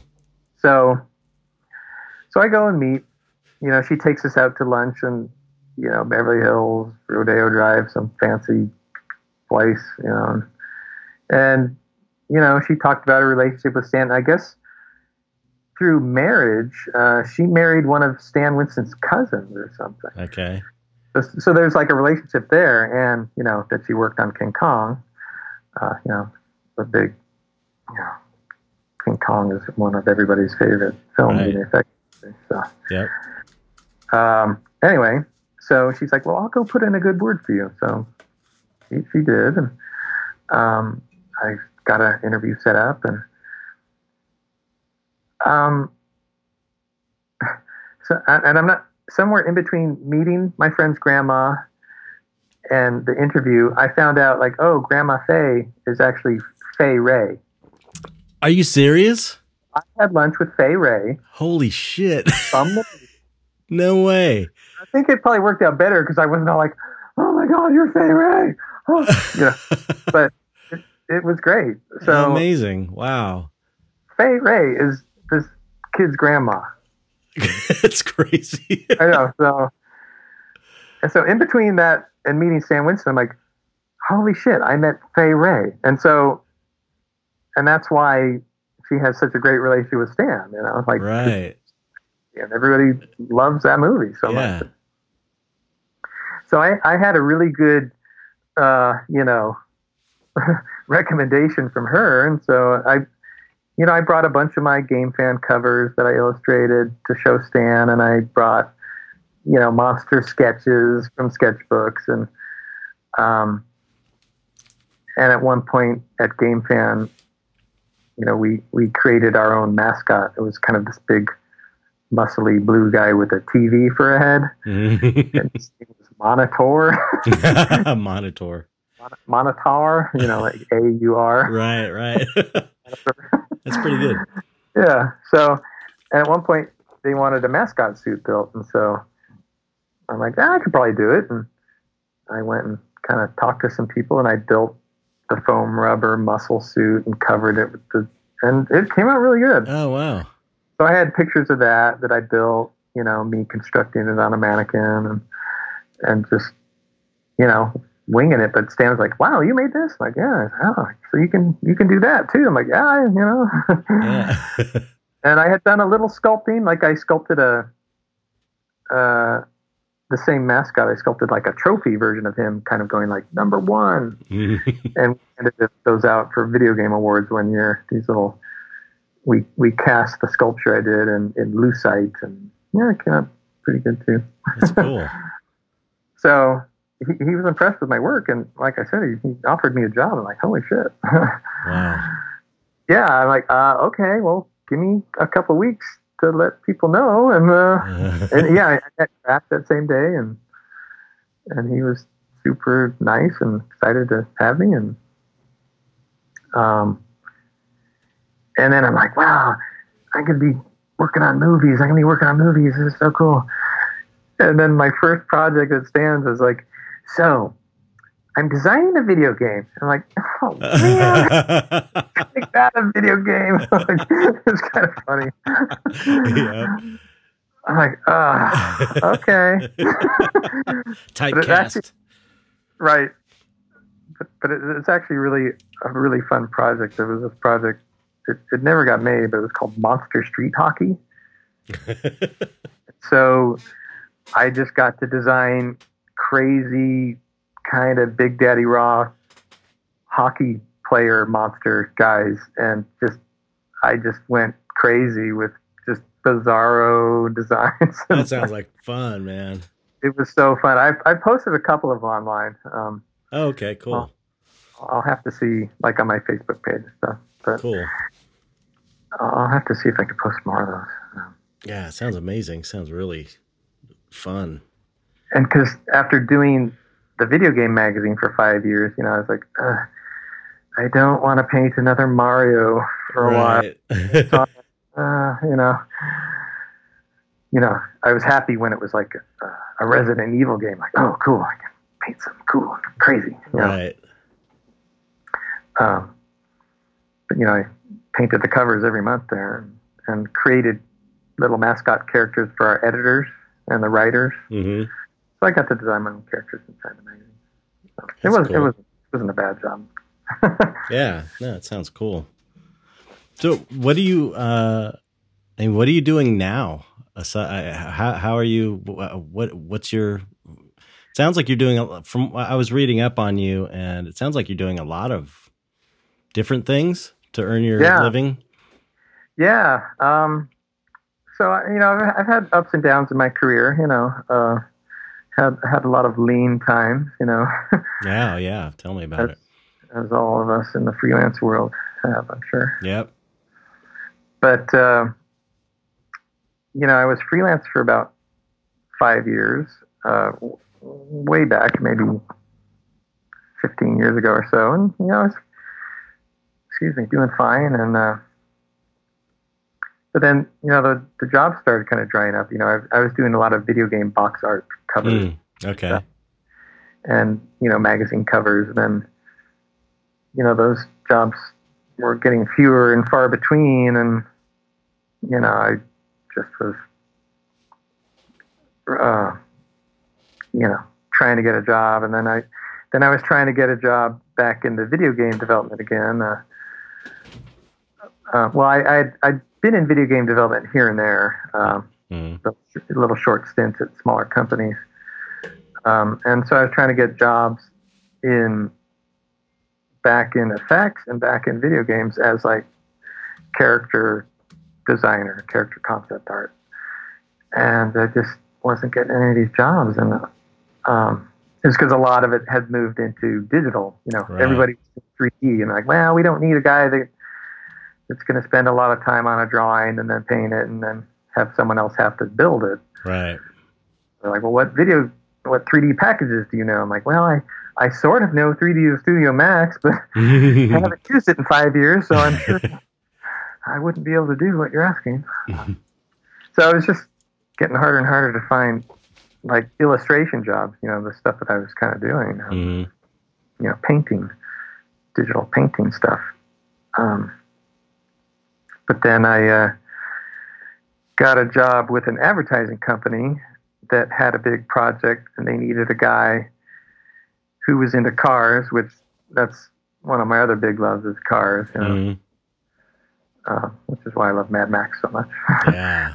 More on that later. Yes, right. I know. Another another one of our mutual favorite I know. Road I heard you say that in one of your podcasts. I'm like, oh, brother. Um, and so the gig turned out to be illustrating the packaging for Hot Wheels one oh, cool. like one season or whatever they call it. That's a that's a good job. yeah. So, you know, I got to paint just so many cars. Like I probably painted about a hundred cars that year. wow. Yeah, and it was fun. Um, just I really bet. high high polished Yeah. illustration. Um, and uh, but you know that that kind of wound down, and instead of keeping me on, they're like, "Well, all right, we can let you go." And I'm like, okay. I mean, the hours were not the best at this place, and some of the management wasn't the best at the place. So I was like, yeah, I'm kind of done with advertising, and I, I went back to video game development. Um, and they had a gig that was about nine months of meeting a guy that uh, was basically just painting, digitally painting backgrounds. I'm like, oh, that sounds like cool. It's a, it's a Batman game. I'm like, all right, cool. Mhm. That's cool. Uh, one of the Batman animated series. Oh, Sounds like. Yeah, yeah. So I'm like, oh, all right. So I did that, and then uh, they wanted to keep me on for another project, but they they couldn't afford to just keep paying me. Like, well, you know, can you hang out for a month or two while the, we finalize the arrangements on the next project? I'm like, sure. Um, you know, two months turned into three, turned into four. I'm like, uh.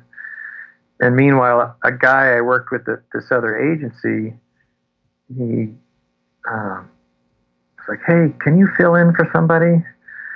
Um, he he didn't like working at this same ad agency, and he left and went on to bigger, better things. And um, but he always, I guess, remembered me, and um, and I'm like, ah, I don't want to be in advertising anymore. I don't I don't like the hours. I don't like the grueling. And the money's good though, right? The money's good. The The money's good. I did some stuff for for Kahlua. Kahlua. I did. These, Oh, uh huh. They had these this ad ad campaign where they had these pre Columbian figures, these Okay. sculptures, and they, and they um they had me just sculpt small pre Columbian figures and paint them that looked really realistic, and then they'd have a photographer photograph them next to the Kahlua bottle, Wow. and uh, they would send me real pre Columbian figures in a box. Like one time they sent me one; it was all broken. Like they just didn't even give a shit. There was so much money there yeah, no, you know, I, it's, it's, it's, it's like, that's gross. where all the money, yeah, it's like, I remember going into the office when I went in there for the meeting. It was like, I'd never been anywhere like that before. It's totally another level beyond film or anything, you know? Yeah, it is. It's, you know, but it was a means to an end, you know. Yeah, I, for sure. I, it, it, had been about a year since I got anything substantial work wise. Mm. And I kind of knew the hours were going to be bad. I was like, well, I'm going to make this work. And I did. And I was still single. So I was like, whatever. Yeah, right. Um, but yeah, you, are right. Um, so I, so I, I didn't want to take this job. Like my friend was begging me. He's like, he's like, it's not like this other place. You know, we go home on time, and it's you know they're much cooler here. I'm like, uh, I don't know, dude. I don't, you know, this place was in Pasadena, so I'd have to commute. Um, I'm like, uh, and I've talked, and I, I had since uh, I was either engaged or just no, I, I was engaged at the time, or living with my girlfriend. I'm like, I don't know, these places wipe you out. She's like, ah, they only need you for a couple months. Just do it. It's good money. And like, okay, you're right. So I, I took took him up on his offer. Um, and then it turned out, well, it, it was ironic. The first week working there was a crunch week where we were working till midnight and we had to work the weekend. And he's like, he's like, it's never like this. Oh, so sorry, it's not. It's never like this. I'm like, uh huh. Uh-huh. Sucker. but I mean, I laughed. I'm like, yeah, that's that's pretty funny. Right. But it turns out it, it was kind of a fluke that we had to do this. Um, but they liked my work, and and it turns out that yeah, we did get to go home on time, and it it wasn't crazy, and it was a lot more laid back. That's cool. Um, at times. Right. um, so I ended up sticking around, and because this video game company, you know, it was it was quite a while when before they were ready for me, and I'm like, you know, I'm making a lot of money here. Uh, sorry, guys, uh, you missed your window. And then I stayed there for the next eight years. oh wow! and uh, you know, like I said, we went through some rough times too, where people got let go and we were short staffed, but still having to produce the same amount of work. So mm-hmm. late nights and weekends happened for several months in a row. And, you know, I, the the guy I worked with, uh, his name is Clarence Lansang. He was my art director and then became my creative director, mm-hmm. and he ran the illustration department. And he's a really great guy and super talented. Taught me a lot of stuff, and like as far as digital painting goes, like he knew so much more than I knew, and and so I was able to learn all this new techniques and mm-hmm tricks of the trade and stuff like that. But, um, you know, it, it, it led me to doing better in my own personal work. Right. Personal um, but, you know, and, I, and, I, and I've talked to you, I think was a year or two ago, like, I know because you left the business because you couldn't take the hours and the stress and the bullshit. And, right. And that's kind of where I was at. Like just the clients making all these unreasonable. Oh, yeah. I remember. T- I remember talking to you about this. yeah, and I was standing my road like, I can't do this anymore. Like, is there life after you know day job? And you're like, yes. I think you said there's different stresses, but they're better stresses. right, pretty much. The hours, the hour thing doesn't change. You know, it's like right. that's the thing. Is I actually in effects, I was. I had gotten to the point where you know I was working at good shops like I was working at Rick Baker's and Spectral Motion and cool. and, and, those were places that generally you got to leave. You go in at um, eight and you got to leave at five, and for the most part, so it was for me. It was the commute and all the bullshit with the um, design. You know, being you know the whole producer who doesn't know how to draw a stick figure telling you to change your design draw a stick figure yeah. that sort of thing and um yep. I, and just not being able to kind of express my own thing and really having this desire to to just do my own work, you know. Right. Um but the hours, you know, the money's not as good and the hours are probably longer. That's but you know, you get to do what you want really yeah. and succeed or fail on that, which is kind of amazing. Right. You know. yeah, so, self empowering kind of thing. Yeah, no, absolutely. I mean, when you can kind of pick and choose your projects more, you mm-hmm. know, you don't you don't always you can't always. Sometimes you need right. to make absolutely to make the rent. um, yeah, but but for, uh, for, example, though, I had to, I had uh, I had to pay my property tax and my personal tax. Like I owed all this money last month out of right. no out of nowhere. Right. And mine's so, coming up too. so I was like, okay, I got to make some money. And so yeah. instead of waiting to be hired or or whatever or trying to hustle up some freelance stuff, I was like, okay, what can I make that's going to sell where I can still be doing my thing creatively, uh, something I enjoy, which is painting and make some money. So I did all those little studies of all these black and white horror films I love and the monsters and and I want to say you are nailing those likenesses, dude. Oh, thanks. yeah, like I, I, know you don't do a lot of the portrait stuff, but it's hard, man. It's hard to get. A, yeah, that, that's that's why I, I appreciate that, but that's why I enjoy. It's also like an exercise because it's hard to do. You know how hard it is to get a likeness. Right. Oh God, sometimes I, I start three times over. Yeah, like why it's, isn't this working? Oh, and you finally figure it out on the third attempt. Right, right. So it's like it, it's it it's making uh, it's something that people will buy. Mm-hmm. It's something I enjoy doing and it's good yeah. pra- it's good practice. So yeah. so basically, I guess my point is, uh, when I need money, I can still kind of do my own thing within my my wheelhouse and something that I enjoy. Right. right. Know, instead of just doing like I don't know portraits of football players or something I'm not into. You know what I'm saying? exactly. No, I yeah. Eh, occasionally I have to do that, but I, you know, I, I would probably do that if it was, if was if I needed the money and it was a good enough, you know, paycheck. But right. But I guess that's I guess point being again is uh, it's it's a little more self directed, you know, mm-hmm. you know, which is the, the, the big reward you get, you know, right.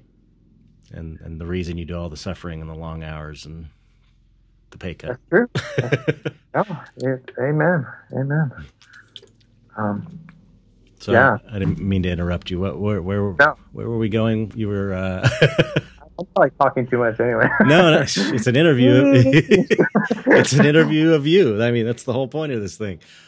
Um, I guess why I was asking kind of what you're doing now and and oh, right. Uh, yeah, I forgot where I would left off though. Uh, uh, uh, oh, uh, so I was I was ready to leave, but I was ready to quit. But you know, just bought a house with my yeah. wife, have a kid now, a little a young boy. Uh, so it's like I'll just stick it out, you know. Yeah. I, I stuck it out a few more years, and then, uh, but the last two years, I was just like, I, I got to get out of this. That's, That's that, that was me, man. It was yeah. like seven. It was. I think I stayed in effects seven years because I had. A, I just bought a house. Wow, kids. You, do have a lot. Of yeah, yeah, and and so I was like working on my fine art career while I was working in effects for seven yep, years. I, I, was doing the same thing. Working I'm, every night and on weekends, any spare moment, even at lunch hours. I remember it being at Rick Baker's, teaching myself to paint during the lunch hour. You know, that's what I was doing. I was like I have a sketch that I need to do for a freelance thing, and I would sketch it out on my my lunch break. Right. Or I'm having a show coming up. I'll do my sketching for you know my lunch break. Right. You know? Right. And yeah, uh, I was basically working two jobs. Like yeah, you. I, exactly. big, very demanding advertising job. uh, l- luckily, this advertising job was most of their clientele was video games. So mm-hmm. back in my wheelhouse. I'm like, oh well, yeah. So I was painting fun stuff. You know, right. I, I, I would get to paint horror games and sci-fi games. It, it wasn't just Mario and right. Sonic. So it, it was it was fun stuff for the most part. Right. and zombies. We, we got to do a, a few cool zombie oh, projects. Oh, nice. Um, uh, the the Waking Dead, Waking Waking Dead, Walking Wait. Walking no, not the Walking Dead. Dead Rising. No, not Dead Rising either. It's one of these. wow. I'll think of it later. Okay. it's a very prominent zombie game, and uh, we won an award for. Is it the one on the the island? that takes place on an island. It's my oh, I kid. know what you're talking about. My kid plays. My kid would know the name of it. He plays all these games. Um, no, it's not that. I think that one was called Dead Island. Dead Island. Yeah, I think you're right. I, I think it might be the same people that made this other one though. Um, It doesn't matter. uh, one of those zombie games. Yes. But anyway, after talking to you, I, I was like, okay, uh, maybe I maybe I will leave this job, and I still wasn't brave enough to leave. And then, as luck would have it, they ran into a kind of a s- string of bad luck there, and lost some clients and lost some projects, and couldn't afford to keep everybody there. So I was one of the guys that got laid off. That's what happened to me too. Dude, Seven years in, I'm doing. I, I'm wow. working on this career. I, I actually, I mean, the uh, Spectral was cool enough to give me time off when I needed it. Like I had, I got a show in uh, Berlin or London, and and they, you know, I got to take time off, and and but eventually they laid me off, and it's like I don't know that I would have had the balls to just quit on my own, and so and then they laid me off. I've told this story before, but they laid me off. Um, like it was like you're you're you know you're gonna be laid off Friday, and it was like that week. So it was Mm. like no warning or anything, and um, and some guy, this guy, uh, this guy's now a friend of mine, a collector, um, Chad Harrion, just emailed me out of the blue and asked if he could. He's like, I've never bought a painting before, but I have to have this painting. I just got my tax return back, so how, what do I do? And so it was like the kind of the confirmation I needed to go because I was going, okay, should I try and you know get another job at a shop because I, I was still scared to not have a paycheck coming in. And then I was like, or should I just go for this, you know, this fine art thing full time? And then that email came in like right after I was really thinking about that. And I was like, okay, that's a sign. I'll take that as a sign to do the fine art thing and not go look for another job. And then I never went back. Well, I, I mean, I, I did a couple gigs here and there for a, a Yeah. week, week or two, but I was Right. committed to that path. That's awesome, man. What a trip. Wow. yeah. Another, okay. So, another so similarity. yeah. Wow. So keep going. um, how funny. So yeah. Trip. yeah, and it, and it kind of came out of left field because my supervisor was like, he wasn't even aware that they were thinking about letting me go because I was kind of like, you know, he was the the head illustrator and I was kind of like, you know, second from that usually. hmm um, you know, some some projects I was lead illustrator, but and so it took me by surprise, and I was kind of like, oh no, okay, well, don't panic yet. I'm like, you know, maybe the universe is answering your request for you, which Right. which I think it was. you Yeah. know. Absolutely. it, it it totally made the decision for me. He's like, well, he's not going to leave on his own. Yeah, We're going to make it happen. This is what he needs. Be careful what you wish for. Yeah, exactly. exactly. So, um, but like I said, I, I liked working with all the people there. You know, we, Yeah. we had a good illustration department. and A lot of the art directors there were great, and we're sad to see me go. And I was like, Ooh. Yeah. but uh, and I had a few, um, which call it commissions that were kind of backing up. Mhm. I'm like, okay, well, so and so wants me to do painting, and then there's two other ones behind him, and um, and this was like, this was two Octobers ago, so it was over a year ago. Mhm. Um, and and the guy was like, hey, can you, do you have any interest in doing a commission painting? Like, I would love to. Oh, what painting? Oh, a commission. Mhm. yeah, and so I'm like, yes, I have time. um, and uh, you know, a lot of my stuff is digitally painted, but this was a an oil uh, commission. Mm. Um, What was it of? uh, Lord Darkness from uh, Legend, the Legend movie. Oh, cool. Yeah, with the big double horns and yeah, Tim Curry's character. That's a fun one.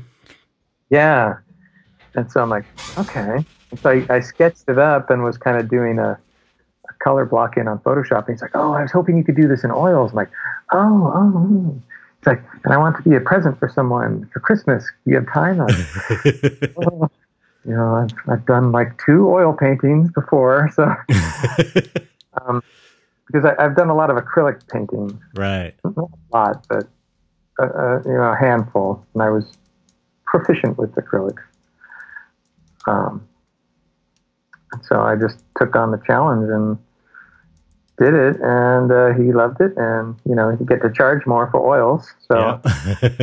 so I was like, cool.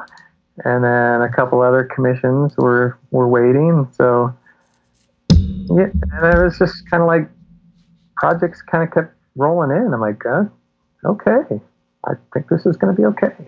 And you just been doing that ever since, kind of, or almost. Um, there was a video game company I worked with 10 years ago that that company that was like we want to hire you back but our next project isn't ready yet that mm-hmm. one mm-hmm. well it it turns out they were located in very close to where I live now like it's literally a five minute drive really so I'm like I'll go in there one day and see if see if some of the friends I worked with are still there. And, you know, I knew the owner and I knew all the head guys there. So mm-hmm. I, uh, um, they're called Way Forward. And they kind of do these retro video games that oh, they're cool. kind of known for. Yeah, kind of classic style action platformer stuff. Mm-hmm. They do other stuff too, like 3D stuff too. But um, so I just kind of came in with my son one day to say hi and and was talking to the the creative director there and uh, a friend of mine, and he was, oh, so how you doing? I'm like, oh, well, you know, I'm just kind of, uh, I forget what I said. I'm like, I'm kind of doing my own thing now. You know, I'm, I'm off. I'm my uh, sole proprietor or something like that. And he's like, oh, you're available? I had no idea. We could totally use someone like you. I, I you know, I, I didn't think you'd be available for something like this. Like, oh, well, what do you have in mind? And, and it, again, was painting backgrounds and stuff for video game. Like, mm. oh, cool. So I freelanced uh, for a couple months doing that with him, and then another project came up where they they needed like a guy in house there. And I'm like, well, it's just up the road. Mm-hmm. Um, so I've been doing that since uh, January. Okay, cool. And the project I'm on is almost done. Mm-hmm. And so yeah, it's just painting all day and and I come home for lunch every day and get to see my son. And That's cool. and uh, and you know, I'm I'm still doing the big projects on the side and stuff. Right. But I know I, I feel like I kind of chickened out a little bit. You know, I was on my own, and then I I kind of got sucked back into but, something. But. but but you know, it's you you gotta you gotta follow the universe. You yeah. know what I mean? It's like something like a, a good job that you enjoy the people. If it comes up, it's five minutes okay. from your house. Yeah. You know, it'd be kind of crazy not to take it. Um, I, I, can't say that I wouldn't take a job like that if yeah, it was down the street and, you right. know, I, and I still do things, commercial things once in a while. Like I, sure. You know, it's, it's like when I first got out, I was like, yeah, the last the same thing. Last couple years, I was so depressed working because I was, mm. you know, I was starting to sell and seeing the potential to, right, and, right. and that freedom, and um, it was so hard to go to work every day, even though I'm working on great stuff, fun, right. you know, sculpting monsters. I mean, how, how, much more fun can you get? But right. um, I was so I was just like but it was just terrible. Like the commute was killing me. Everything was bugging me. It was so such a bummer. And right. then I got out and I was like, uh, you know, I'm not going to do any anything. And yeah. then and then you get enough time away from that, and then it's like you get called for a little sculpting job. it's like, oh yeah, that'd be that'd be cool. You know, that'd be fun. Or even a job that lasts a few weeks or a few months. It's like, yeah, this is you know, basically, um, you know, I don't have to work for someone. I'm choosing to do this for this time right now, and I have this other thing I'm continuing to, to do. So it's like, you know, right? It's all good. Right. Well, that's awesome. Yeah. Yeah. Yeah. So it's more like having the, you know, when you're when you're working on your, you know, doing your own thing, you can you know make the make those choices for yourself as to sure you know Right, right. bring in more money or whatever. It doesn't mean you're giving up on on that thing. It's just you know strategic. No, that's true. Um, I'll, I'll, double back again to my advertising career. Mhm. Uh, back, you know, that first, uh, the first gig, you know, I was painting a lot, and I joined a like an online caricature group Mm-hmm.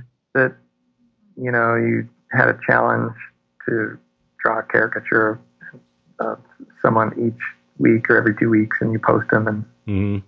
people picked the best one and blah blah blah. I was doing that for a while, but uh, and it started getting me quicker at doing portraity type stuff. And then the complaint I kept getting was like, well, his his aren't caricatured enough. You know, he's more portraity. He shouldn't be in this group. Like, Right.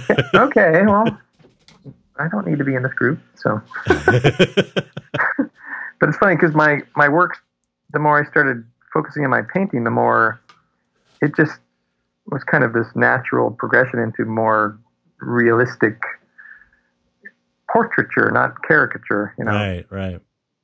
and trying to capture the character in a portrait and not just I'm going to make a big nose and a giant forehead and there.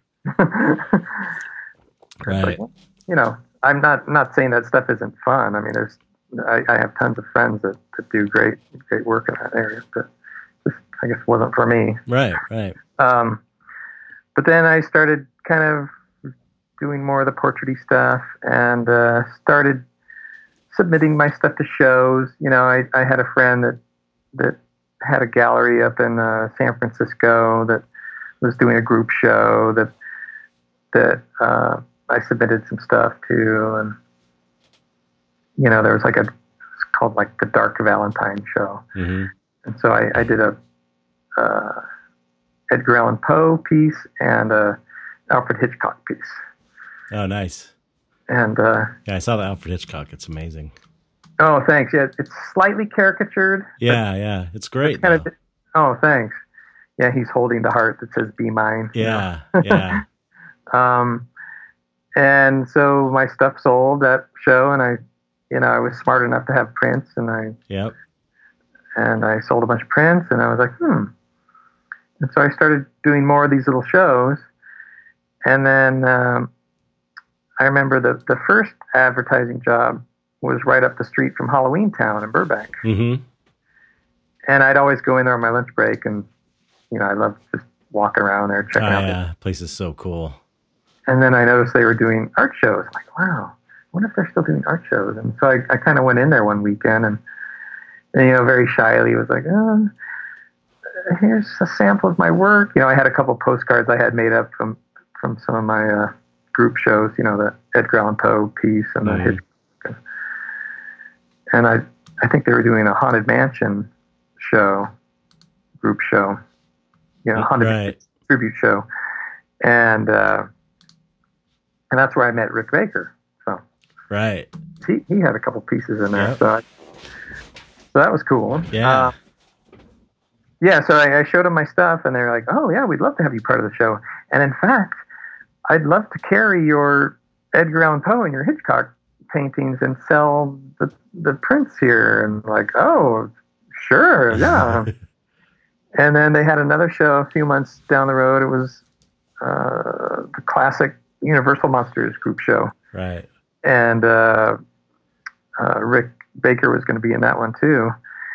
And uh, so I did maybe, geez, I think.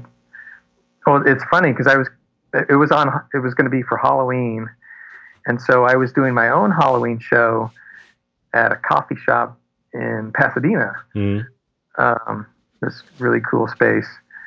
Um, and and the owner of Halloween Town didn't want like any pieces that were going to be in another show. She wanted to only have unique pieces for her show. And so Right. I'm like, oh, okay, no problem. I, I could do that. Um, so I painted like uh, a couple extra ones for her, and because I, I had, but then she saw the ones I, I had done for the coffee shop. She's like, you know what? I usually don't do this, but I'd like to have those pieces in my show too. I'm like, oh, absolutely. So I ended up having six pieces in the show with Rick. That's cool. Rick had like about 10. Yeah, you know? I went to that show. I went to that opening, I think. Oh, how funny. Yeah. Oh, yeah. oh yeah. Wow. Because I remember seeing um, Rick's, all of Rick's paintings. Mm-hmm. And um, he was there, right? Yeah, he was I there. Pro- I, you, I'm, you, I'm, we probably talked. I don't know. We, I'm, I'm sure if I saw you there, I would have said yeah, hi. Yeah, yeah, yeah.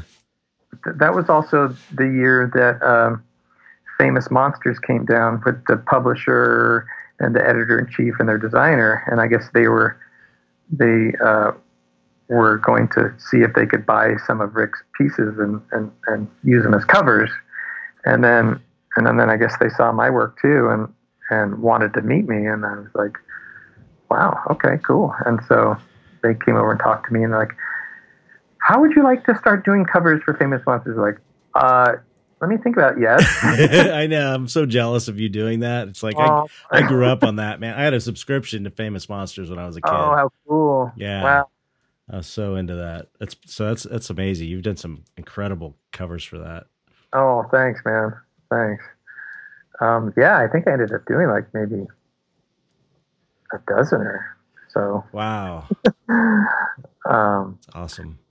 But yeah, and so I got to talk with Rick some more and and uh, you know we've we've become friends, and uh, you know I, I, a buddy of mine, Ari, and oh yeah, Ari, uh, yeah, yeah. I met I met him at Stan's when he was just a kid, and wow, we became friends, and he's amazing too. That guy's yeah, incredible. Super, that guy's yeah, yeah he's amazing. Um, yeah, he paints, sculpts, welds. He can probably fly a plane if he wanted to. yep.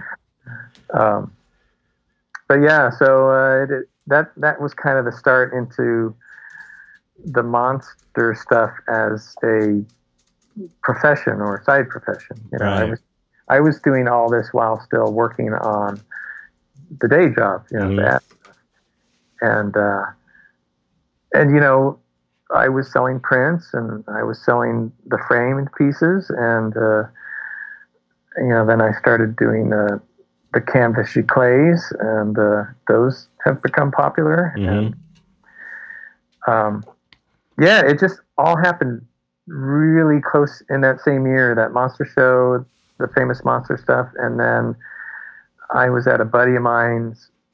He was showing a short film he made. You know Kevin McTurk?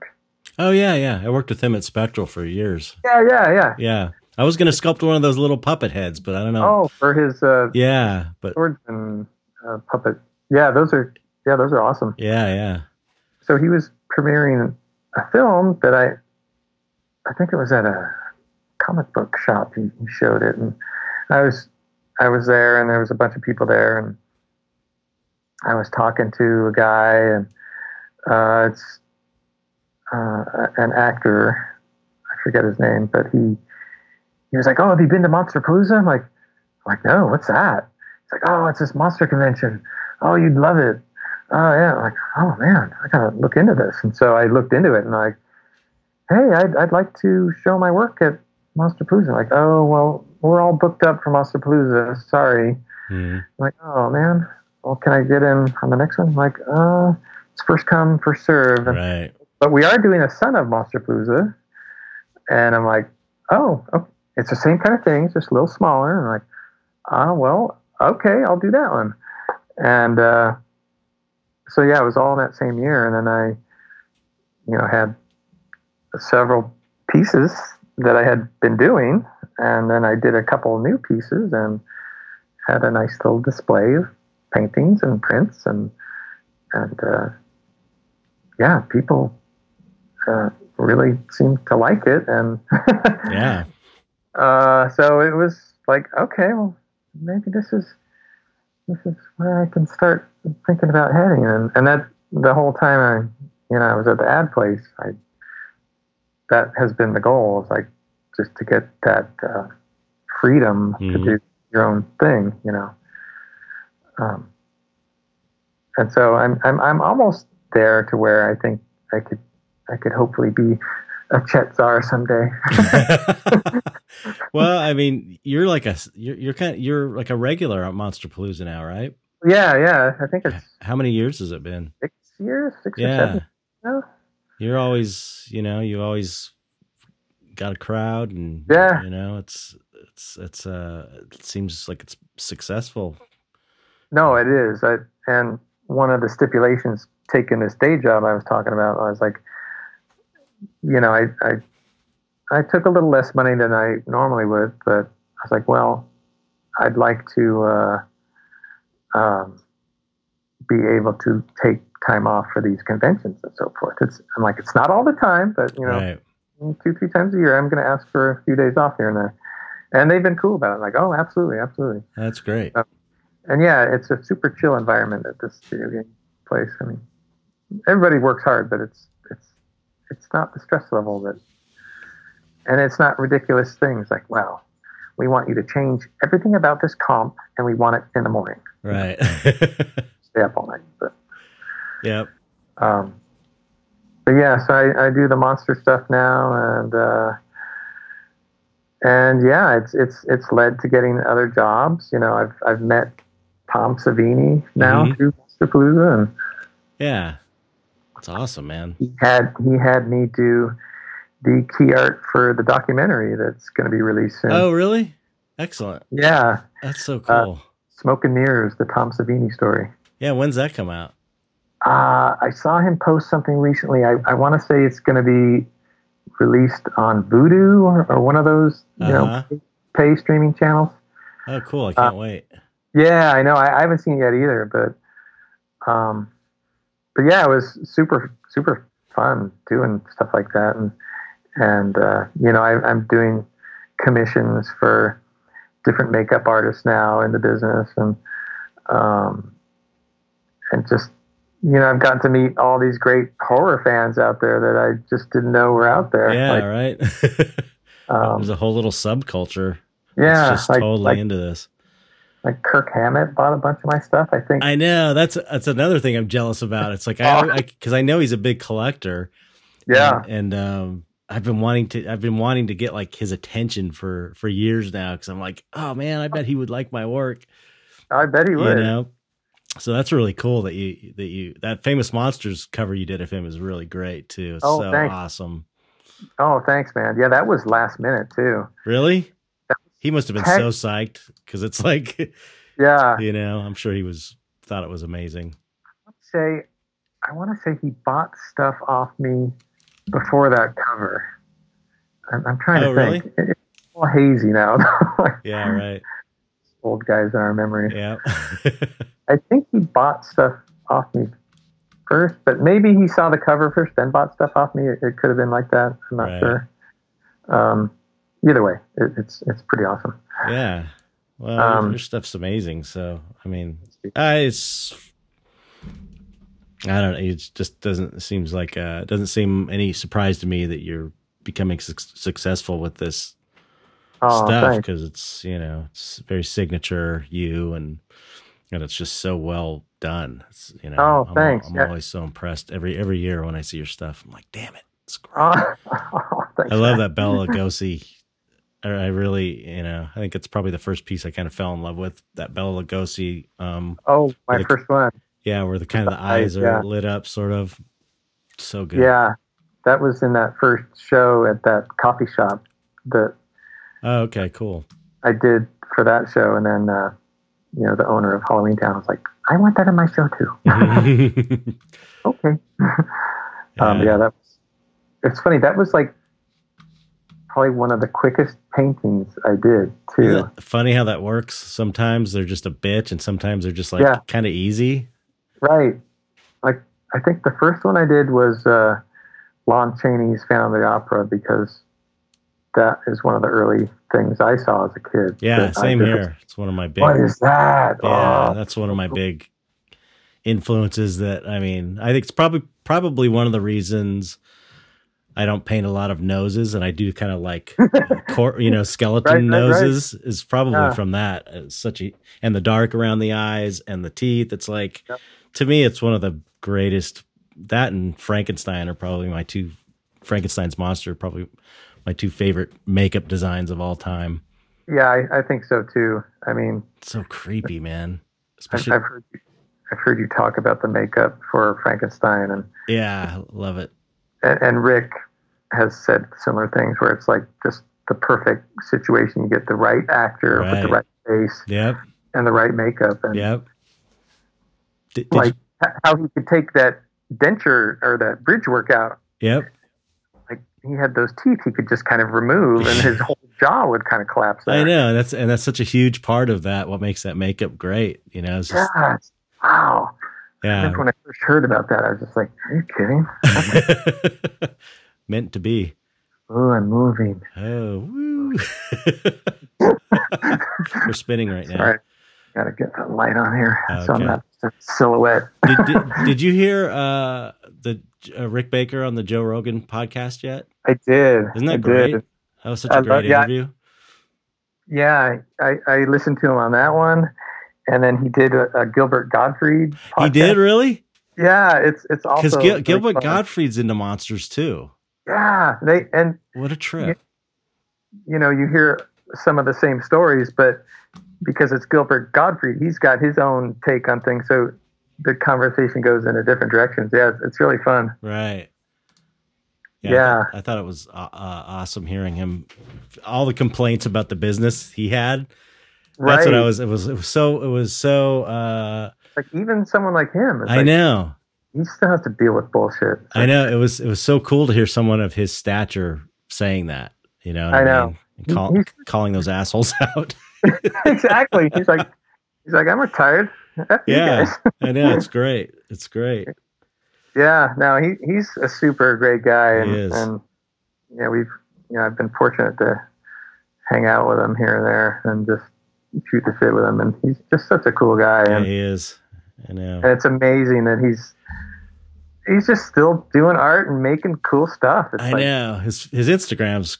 It's like he's doing what we would all be probably doing if we had you know that kind of money right. and freedom and time just exactly. to do whatever you want. Resources and time. Yeah, it's great. Yeah.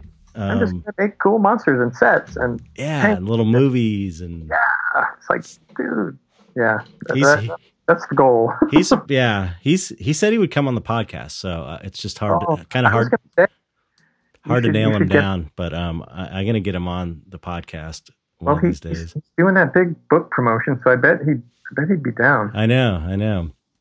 It's, Did you get his book? Yeah, it's crazy. Yeah. Amazing. It's insane. It's it's it's a great book. Um. anyway, we're get we're getting close to the two hour mark, and uh, oh, okay. And um, I just I want to make sure we cover a couple things here that we didn't get to oh, talk sorry. about. No, no, this is great, excellent interview. But um, cool. I, I, I wanted to talk to you about the you doing the Sebastian Kruger workshop, which is oh, I was hoping that would come up. Yeah, yeah, yeah. Uh, that, that the Mad Magazine connection between us. I was grew up on Mad Magazine. I was yep. a huge Mort Drucker fan, and it's like you oh, say you say God. Mort Drucker nowadays, and it's like nobody knows what you're talking about. But his caricatures were just like he better than anyone else in the magazine. Right, know? I know. There I was know. that. There was that other guy that was like, what's his name, Angelo something. Torres, yeah. Angelo Torres, and it's like he was never quite as good as no, Mort Drucker, man. it was yeah, great. Mort just had that little extra where it's just like, wow. It's totally captured. I mean, it's so good, yeah. so amazing. Um, I know. And then well, there's. Oh, sorry. Go ahead. No, no, no. And then there's the Road Warrior thing, which was like one of my favorite movies. And then there's the I, fact that you were colorblind. All these things are that I wanted to to cover because that's insane to me. So you can pick any of those, and we can start there. But I want to hit. Yeah, those. yeah. It's funny when I reveal to whatever my current employer is that I'm actually colorblind, and then there's that look of what? you know, there's there's a silence of kind of dumbfounded. I don't like, see how it's possible. Like, what colors are you not seeing? You're fucking with me, right? Uh, it's it's colors that are similar in in in value. Like, uh, like a green can look brown to me. Mm-hmm. A red can look brown to me. Wow. Uh, uh, yeah, yellows can look green if it's slight, you know. What a trip. So, yeah, it's you know, it, it's it's probably why I paint digitally so much is because when I I'm having trouble figuring out what color that is, I can just get my color picker, sample it, and go, oh, it's in the red range. Okay, it's not brown.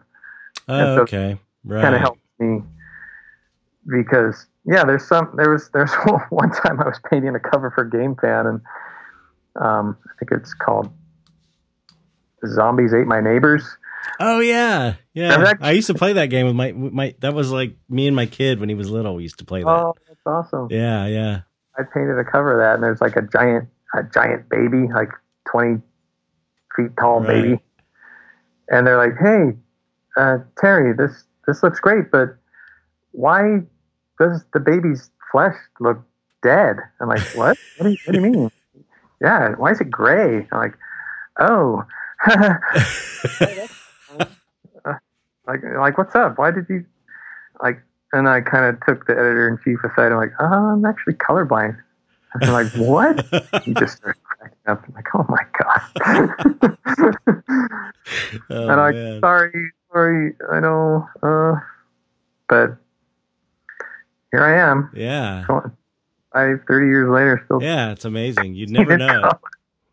You'd never know it because I, mean I, I, know I know people that are colorblind that kind of that are painters. I know a couple people um, or tattoo artists. I know a tattoo artist is colorblind, and it's like they're they've used that as kind of their style, really. You know what mm. I mean? Like the, the colors they use are, yeah. you know, what they can see, or the, or it's or it's more like the colors are weird, but they but it still looks good, right? You know, but yours looks like, you know, your stuff doesn't look like that at oh, all. You know, does it? Okay, cool.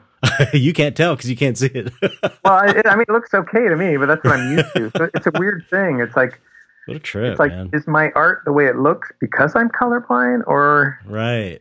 You know, I don't know. It's it's a what came first thing, you know. Yeah, it doesn't matter because it's amazing. So it doesn't. Oh, thanks. Know, yeah, it's... and yeah, my last uh, advertising job with the friend that liked my work, you know, he was a similar project. He's like, "Hey, this looks good, but get rid of that purple in the background." I'm like, yeah, purple. What purple? exactly. I'm like, oh, okay. and so I kind of dab at it. I'm like, I think he means this area. I hope. And I and I call him back over. How's this look? Ah, uh, better, but yeah, there's still some purple that you're missing here. I'm like, oh, okay. And and I tried the third time. He's like, what what's going on? Why? And uh, you know, again, oh, colorblind. He's like, what? he's like, because he he had a team of illustrators he was working with, and then one wasn't that great, and one was just just would argue with him the whole time, and uh. and so he's like, so my best illustrator is colorblind. I'm like, sorry. What did I do to deserve this? yeah, he was just pulling hair out. But he, he, he thought it was funny, but so so once that was understood, he's like, okay, maybe you're not seeing this color, and here it is right here, and so right, right. And so we got to work around it. Right. That's amazing. Okay, so uh, so so tell. Oh, go ahead. Go ahead. I was say Mort Drucker's awesome. Yes, Mort Drucker was amazing. And that's kind of led me into my drawing of faces, which I love. You know, as a kid, I would copy Mort Drucker faces. Yeah, right. And Mad Magazine was amazing. And Mad right? Mag, I I didn't have a subscription, but I, I got every issue. Yeah, same. Um, so so getting that illustration in whatever it was a year or two ago was childhood right. dream through that that Bill Cosby illustration. yeah, yeah, that, that, that that's uh, amazing. I know I've seen that. Zombie Bill Cosby. yeah, yeah. yeah, that was fun. Uh, yeah, what that's so cool. I mean, you've got to. It seems like you've got to fulfill some, um, you know, kind of childhood fantasies you might not never ima- have imagined, like Famous Monsters yeah. and Mad Magazine, and I I got to work with Simon Bisley, another oh, huge wow. influence. Yeah, Amazing. Stan so Winston had it. Is that a Simon Bisley on your wall back there? Oh yeah, yeah. That's the the graveyard guy. Oh, and that's a, a Kruger calendar. Oh yeah, yeah, yeah. I want to. I want to hear about that. That because that's amazing. Uh, he he's Yeah. he's huge. I mean, he's incredible. Um, God, he, he Sebastian came Kruger. he came through Stan Winston's studio one time Oh, because Stan wanted him to maybe do something for him, and, and so I met him, and I was just like, uh, uh, uh, "Hi, n- n- nice to meet you." And he was with his wife, and they kind of smiled like you know this nervous kid. You know, I think I was twenty. No, I was maybe thirty, uh, but uh, I was like, "Oh." Yeah. and I had a and I had a, a Kruger calendar up in my work area, hanging oh above. wow. I whispered something, pointed like, "Oh, oh, oh, I just got the calendar," and they were kind of like, "Oh, a little fan." but yeah, I, I discovered him. Uh, you know those catalog books that were just full of illustrators, like Illustrator Guide 101s or whatever they're called, yep. and basically just pages of illustration work and the guy's phone number when you want to hire him. Um, I, I he had like four pages in there that were um, like, wow, who's this guy? It was like a Jack Nicholson, a Mhm. Donna, and they were caricatured, super caricatured, but he rendered them so I realistically. It was know. I know. amazing. volume, and the lighting was amazing, and texture and the skin pores. And It was kind of Uh, like photorealistic caricatures in a way, you know? Yeah, yeah, exactly. Um, yeah, it looked like they could take up space, you know. Yeah. and uh, then he came out with his his Stones book, you know, that book of all the Rolling Stones paintings that Yeah, that's out. amazing. That book is Everyone at the studio picked up that book. right. That that's what I was gonna say. Is um that was his stuff. That's where I found out about him in effects because it was like everyone was buying his books, right, you know, or that book maybe. right.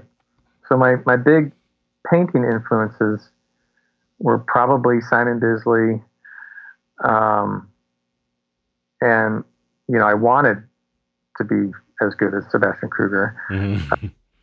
and Wow. and like uh, like people like Phil Hale, yeah, Phil Hale's incredible. right?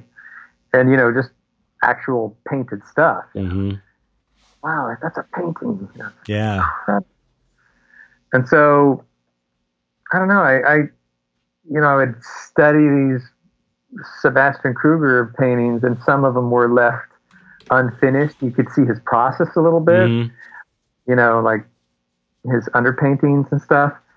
And uh, so I kind of try to figure out how he how he started, and and uh, but and at one point I just heard that he conducts a workshop, and I was like, oh my god, how amazing would that be? And and and uh, you know, I didn't have a, I was single at the time. I didn't have a girlfriend, and it's like, you know what? Maybe something like this would help kind of turn things around. And, and I just just went and uh, emailed him, and uh, his his assistant actually called me. Wow. It was like it was like midnight or something, and I got this phone call, and it's like, you know, this crazy number. Like what? Hello, this is so and so from Germany. Uh, oh shit! I answer like hello. He's like, oh, uh, don't mean to bother you. I, I saw that your email just came out. I'm assuming you're still awake, and and uh, and I was like, wow, yeah, I, I want to be part of this, and so I, I I was in a group of twenty people maybe Mhm.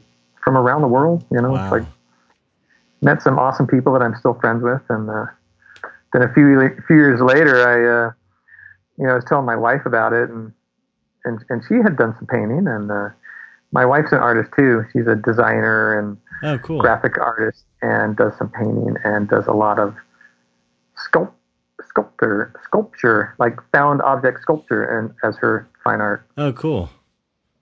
yeah. So uh, she she wanted to take to the workshop with me, and we signed up and got in, and and we just made it kind of this cool European tour out of it Oh, that's great. at the workshop. And yeah, it's just Sebastian, you, you just get to watch him paint. Um, oh, I would love that. And he paints this amazing, fully finished, gigantic. I, am sure you've seen his stuff online. Yeah. Like, there's video stuff of him painting too, where you can see kind of time lapse of it coming together. the paintings are huge too. Yeah, all acrylic and yeah, like these six foot tall, seven foot tall paintings, and and by the end of the five six days of painting, it's just holy crap. That's that would take me months. yeah, do. right. I didn't know he paints that fast. That's amazing. so good. He's so good. Yeah, it's not like, well, here's what it is like, and I'll finish it later. Right. Which is how I teach classes. but uh, Road Warrior. Yes, Road Warrior. Yes, I mean, I'm sure you saw that in the theater when it came out. I did. I, I had to sneak in. Oh, really? I was 13, 12 or 13. Yeah. Kind of like you. Yeah. Um, Perfect age to see that movie for a young boy of the time. I know. so amazing. It was great. It it's still imprinted on my movie. I mean, you you've seen, I'm sure some of my posts where I've I've done the Wasteland Weekend stuff where I do Mad Max cosplay. I dress up in. no, no, I haven't seen that. Oh yeah, like my wife and I did it a couple times where dressed up as characters. There's this. Is that on your Instagram? Yeah, Instagram and Facebook. Oh, cool! And I'm gonna look that Instagram up. and Facebook is all, you know, Instagram slash Terry Wolfinger, Facebook slash Terry Wolfinger. So okay, yeah, I'll put that in. I'll put definitely put that all in in the description and stuff. Cool. But any, um, anyway, yes, go on. Yeah. Uh, so this group of guys started putting this this basically, you know, this Mad Max festival out in the desert and it's called Wasteland Weekend. Mm-hmm. Oh yeah, maybe I did see this. And we went to the very first couple of them, you know, where there was like 30 people and then 100 people. But now they just have thousands of people showing up, and it's it's you know it's like Burning Man, but Mad Max themed. it's an anti. It's like a negative, evil Burning Man kind. Of Yeah, exactly. it's anarchy and yeah, end of the world apocalypse stuff, and that's great. People make their own cars. Wow and part of the the rules of getting to go to the show is like you have to be in costume. Like they don't let you just show up in jeans and a t-shirt. It's like no, you know, where's your your wasteland gear? You know, right? so so yeah, I I did that. But yeah, we snuck into the movie theater. Just our, our parents dropped us off at the theater. group of four friends and uh, ranging from 10 to 13 years old. That's great. That's and then when we go, and the parents drive home, and then we go to buy our tickets. Like, oh, sorry, that's R rated. You can't get into that. Like, oh, but, but, well, and they're like, Richard Pryor live on Sunset Strip is playing. You can, you can get into that one. And that was R too. Oh, yeah, right like hard R. Yeah, like, way more uh probably vulgar and swearing. Yeah, yeah, curse words. So we're like, that. okay, we'll take four tickets to that, and then we're like, okay, where's the? Oh, there's Road Warrior. Okay, sneak, sneak. and then yeah, I mean, my jaw was hanging open from the opening credits to the end of that. Right. It was just amazing. Yeah, my stepdad was like way into sci-fi, so and and and uh, he would kind of put up with the horror stuff because I was more of a horror guy, but I, of course I like sci-fi also. But um, he took me to go see that, and um, man, it was just. I think that's why I love the whole post-apocalyptic anything post-apocalyptic. I'm just so into. Mm-hmm. I think yeah, that's you, probably what started it. Yeah, you, you definitely feel that vibe in, in your work. Yeah. yeah. Oh, your, your, stuff is great, man. Oh, thanks. But um, you know, I think even the, like the kind of desert mount, the mountain mm-hmm. ranges I paint, and the kind of post-industrial looking stuff, all that is is right. so influenced by road the the uh, uh, original Road Warrior we're talking about, obviously. Right. Yeah, Mad Max Two. Yeah. Yes, yes. Um, but yeah, it's just like oh that car and everything. so amazing. Such an amazing movie now. Even now you it's like it's so good. It's, it's so good. they did all those stunts real. That I know. Not, digital anywhere. that one where that motorcycle guy goes yeah, flying goes end over know? end. Yeah, Oh. yeah, that's like and that he didn't die in real life. It's amazing. right. It have just you watched Have you watched the documentary on that? um The, the guy I'm something sure went wrong. He he was only supposed to flip. He was only supposed to go over the handlebars, not flip end over end. Oh, really? he, he broke his his femur on that impact. oh my god. He didn't leave the bike soon enough, I guess. And so he was out the rest of the movie, and I think that was the stunt coordinator. Oh my god. Well, you know, I bet you he would even say it was worth it. so I mean, Because that is like, like that's the stunt that everybody everybody yeah. talks about. You know, that's like the one that you remember out, out of all of them. It's like one of the main ones, at least that I remember. Yeah. Uh, well, that that whole sequence where Max leans out the window of the truck and shoots the guy in the face with a shotgun. yeah. he shoots the guy up on the roof. yep. That's, Yeah. yeah, it's, it, it was just just uh, amazing. I can't say enough good things about it, but um, yeah, that's a trip. So I Yeah. guess I, you were born in '67. I'm guessing. Yeah. Yeah. Summer of love, baby. yeah. that's that's pretty great. yeah, 67, the, the best production year of the Corvette, you know, yeah. the most after year. So, yeah, some good stuff happened 67. That's right. That's right. Yeah, I always thought that was kind of funny that um, just being such a monster freak, being born in the uh, in the well, it wasn't summer, but in '67 when it was, you know, Right, right. Well, I, I was born in the summer, you were yeah, June. nice. Yeah, I was in October Oh, perfect. or November. I'm sorry, November. My my granddaughter is What? my granddaughter's birthday is on Halloween, which is so cool. Uh, my mom and my my two twin nephews are all October 13th. Oh, that's my other. This check this out. My other granddaughter. I got two granddaughters. Um. Oh no, I'm sorry. Never mind. It wasn't. mind. She's Halloween. My my other granddaughter is November 13th, and I'm November 12th. Oh, funny. Yeah, what a trip. But anyway, yeah. Um. Well, shit. This has been an a, a, a excellent interview. I appreciate you. Oh, you know, thanks. going in the the full time and uh even, Yeah, yeah. even a bit longer. You know, it goes by pretty fast, right? No, yeah, exactly. It's like, wait, we have more to talk about. I know. no, yeah, it was it was fun, uh, you know, shooting the shit with you, and yeah, and you, you're, you're awesome. and you well, thanks. You're you're um you're kind of close to me too, right? I mean, you're, you're- I'm still in Santa Clarita, basically. oh, you're in Santa Clarita. Okay, Santa Clarita is It's near Burbank. uh, isn't it? Isn't it? Is it like on the way to uh like Magic Mountain? Yeah, yeah, exactly. Oh, okay, yeah, right there.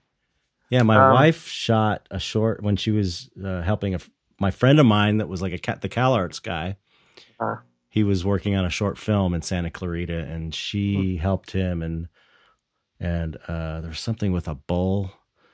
They were shooting somewhere where there was a bull, and she almost got attacked by a bull in Santa Clarita. Wow, that's scary.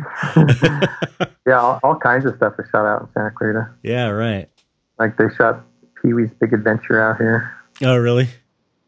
Um, and I shot a short movie, a student film.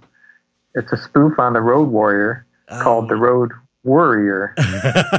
Like he worries about the road. it's like this driver that's really worried, That's great. but not much on plot. But he, he- as soon as he gets on the freeway, like bad guys start chasing him, and there, there's like stop motion stuff in it and live action. And That's great. Um, but if you do a search for Road Warrior, it's up there. It's it's on YouTube somewhere. Oh, cool. Yeah. I'm gonna I'm gonna I'm gonna look that up, and I'm gonna look up all your uh, uh, what was the hard and Oh. Hard and Heavy. heavy. Yeah. magazine stuff, and I'm gonna delve into the archives. Um, some bad Wolfinger art. There's a lot of that out there. no, no way. Well, um, yeah, thanks for coming on. Um, uh, that was excellent. I, you know, I'm a huge fan. Been a huge fan Oh. for a while now, and I- um, I- we'll we'll put all your um, you you're you've got a big cartel shop, right? I do. And Yeah, I, I, I think it's just wolfinger.bigcartel.com. Okay, yeah, and there's all kinds of great stuff up there. I mean, I've been looking through them when we were talking, and it's like, Oh, thanks. oh my god, Yeah, I've kind of made my way through most of the classic horror guys. You know, I'm kind of into the the '80s horror guys, having fun doing those. yeah, yeah. The uh, the uh, Billy the Billy the Butcher from from uh, Gangs of New York is fucking crazy. So Oh, amazing. thanks, man. Thank you. Yeah, that was a, a commission piece. really, and that's that- digital. hmm So Well, I, I start out my paintings um, with a traditional sketch. Right, yeah, and you leave like kind of leave some of the pencil coming through, Yeah, and I, I leave I leave the, the ink coming through, and yeah, uh, or the ink, yeah. yeah, I, I usually sketch with ballpoint pen, sometimes pencil. Oh, really? That's interesting. Yeah, but most of my stuff is ballpoint pen. Oh, what a trip. Do you sell the the sketches? I, I've started to. I, I didn't used to like letting those go, but last two three years I've been selling quite a bit of those. Yeah, that's a because that's kind of cool. That's a cool little um, artifact from your process. You know, Right, it has a little more value. You know, I, I could see people collecting like, oh, I get, I, I collect all of the ballpoint pen originals before. Right, you right. know? It's kind of a cool little thing. yeah, there, there is uh, a couple guys that have gotten you know multiple ballpoint pens. So.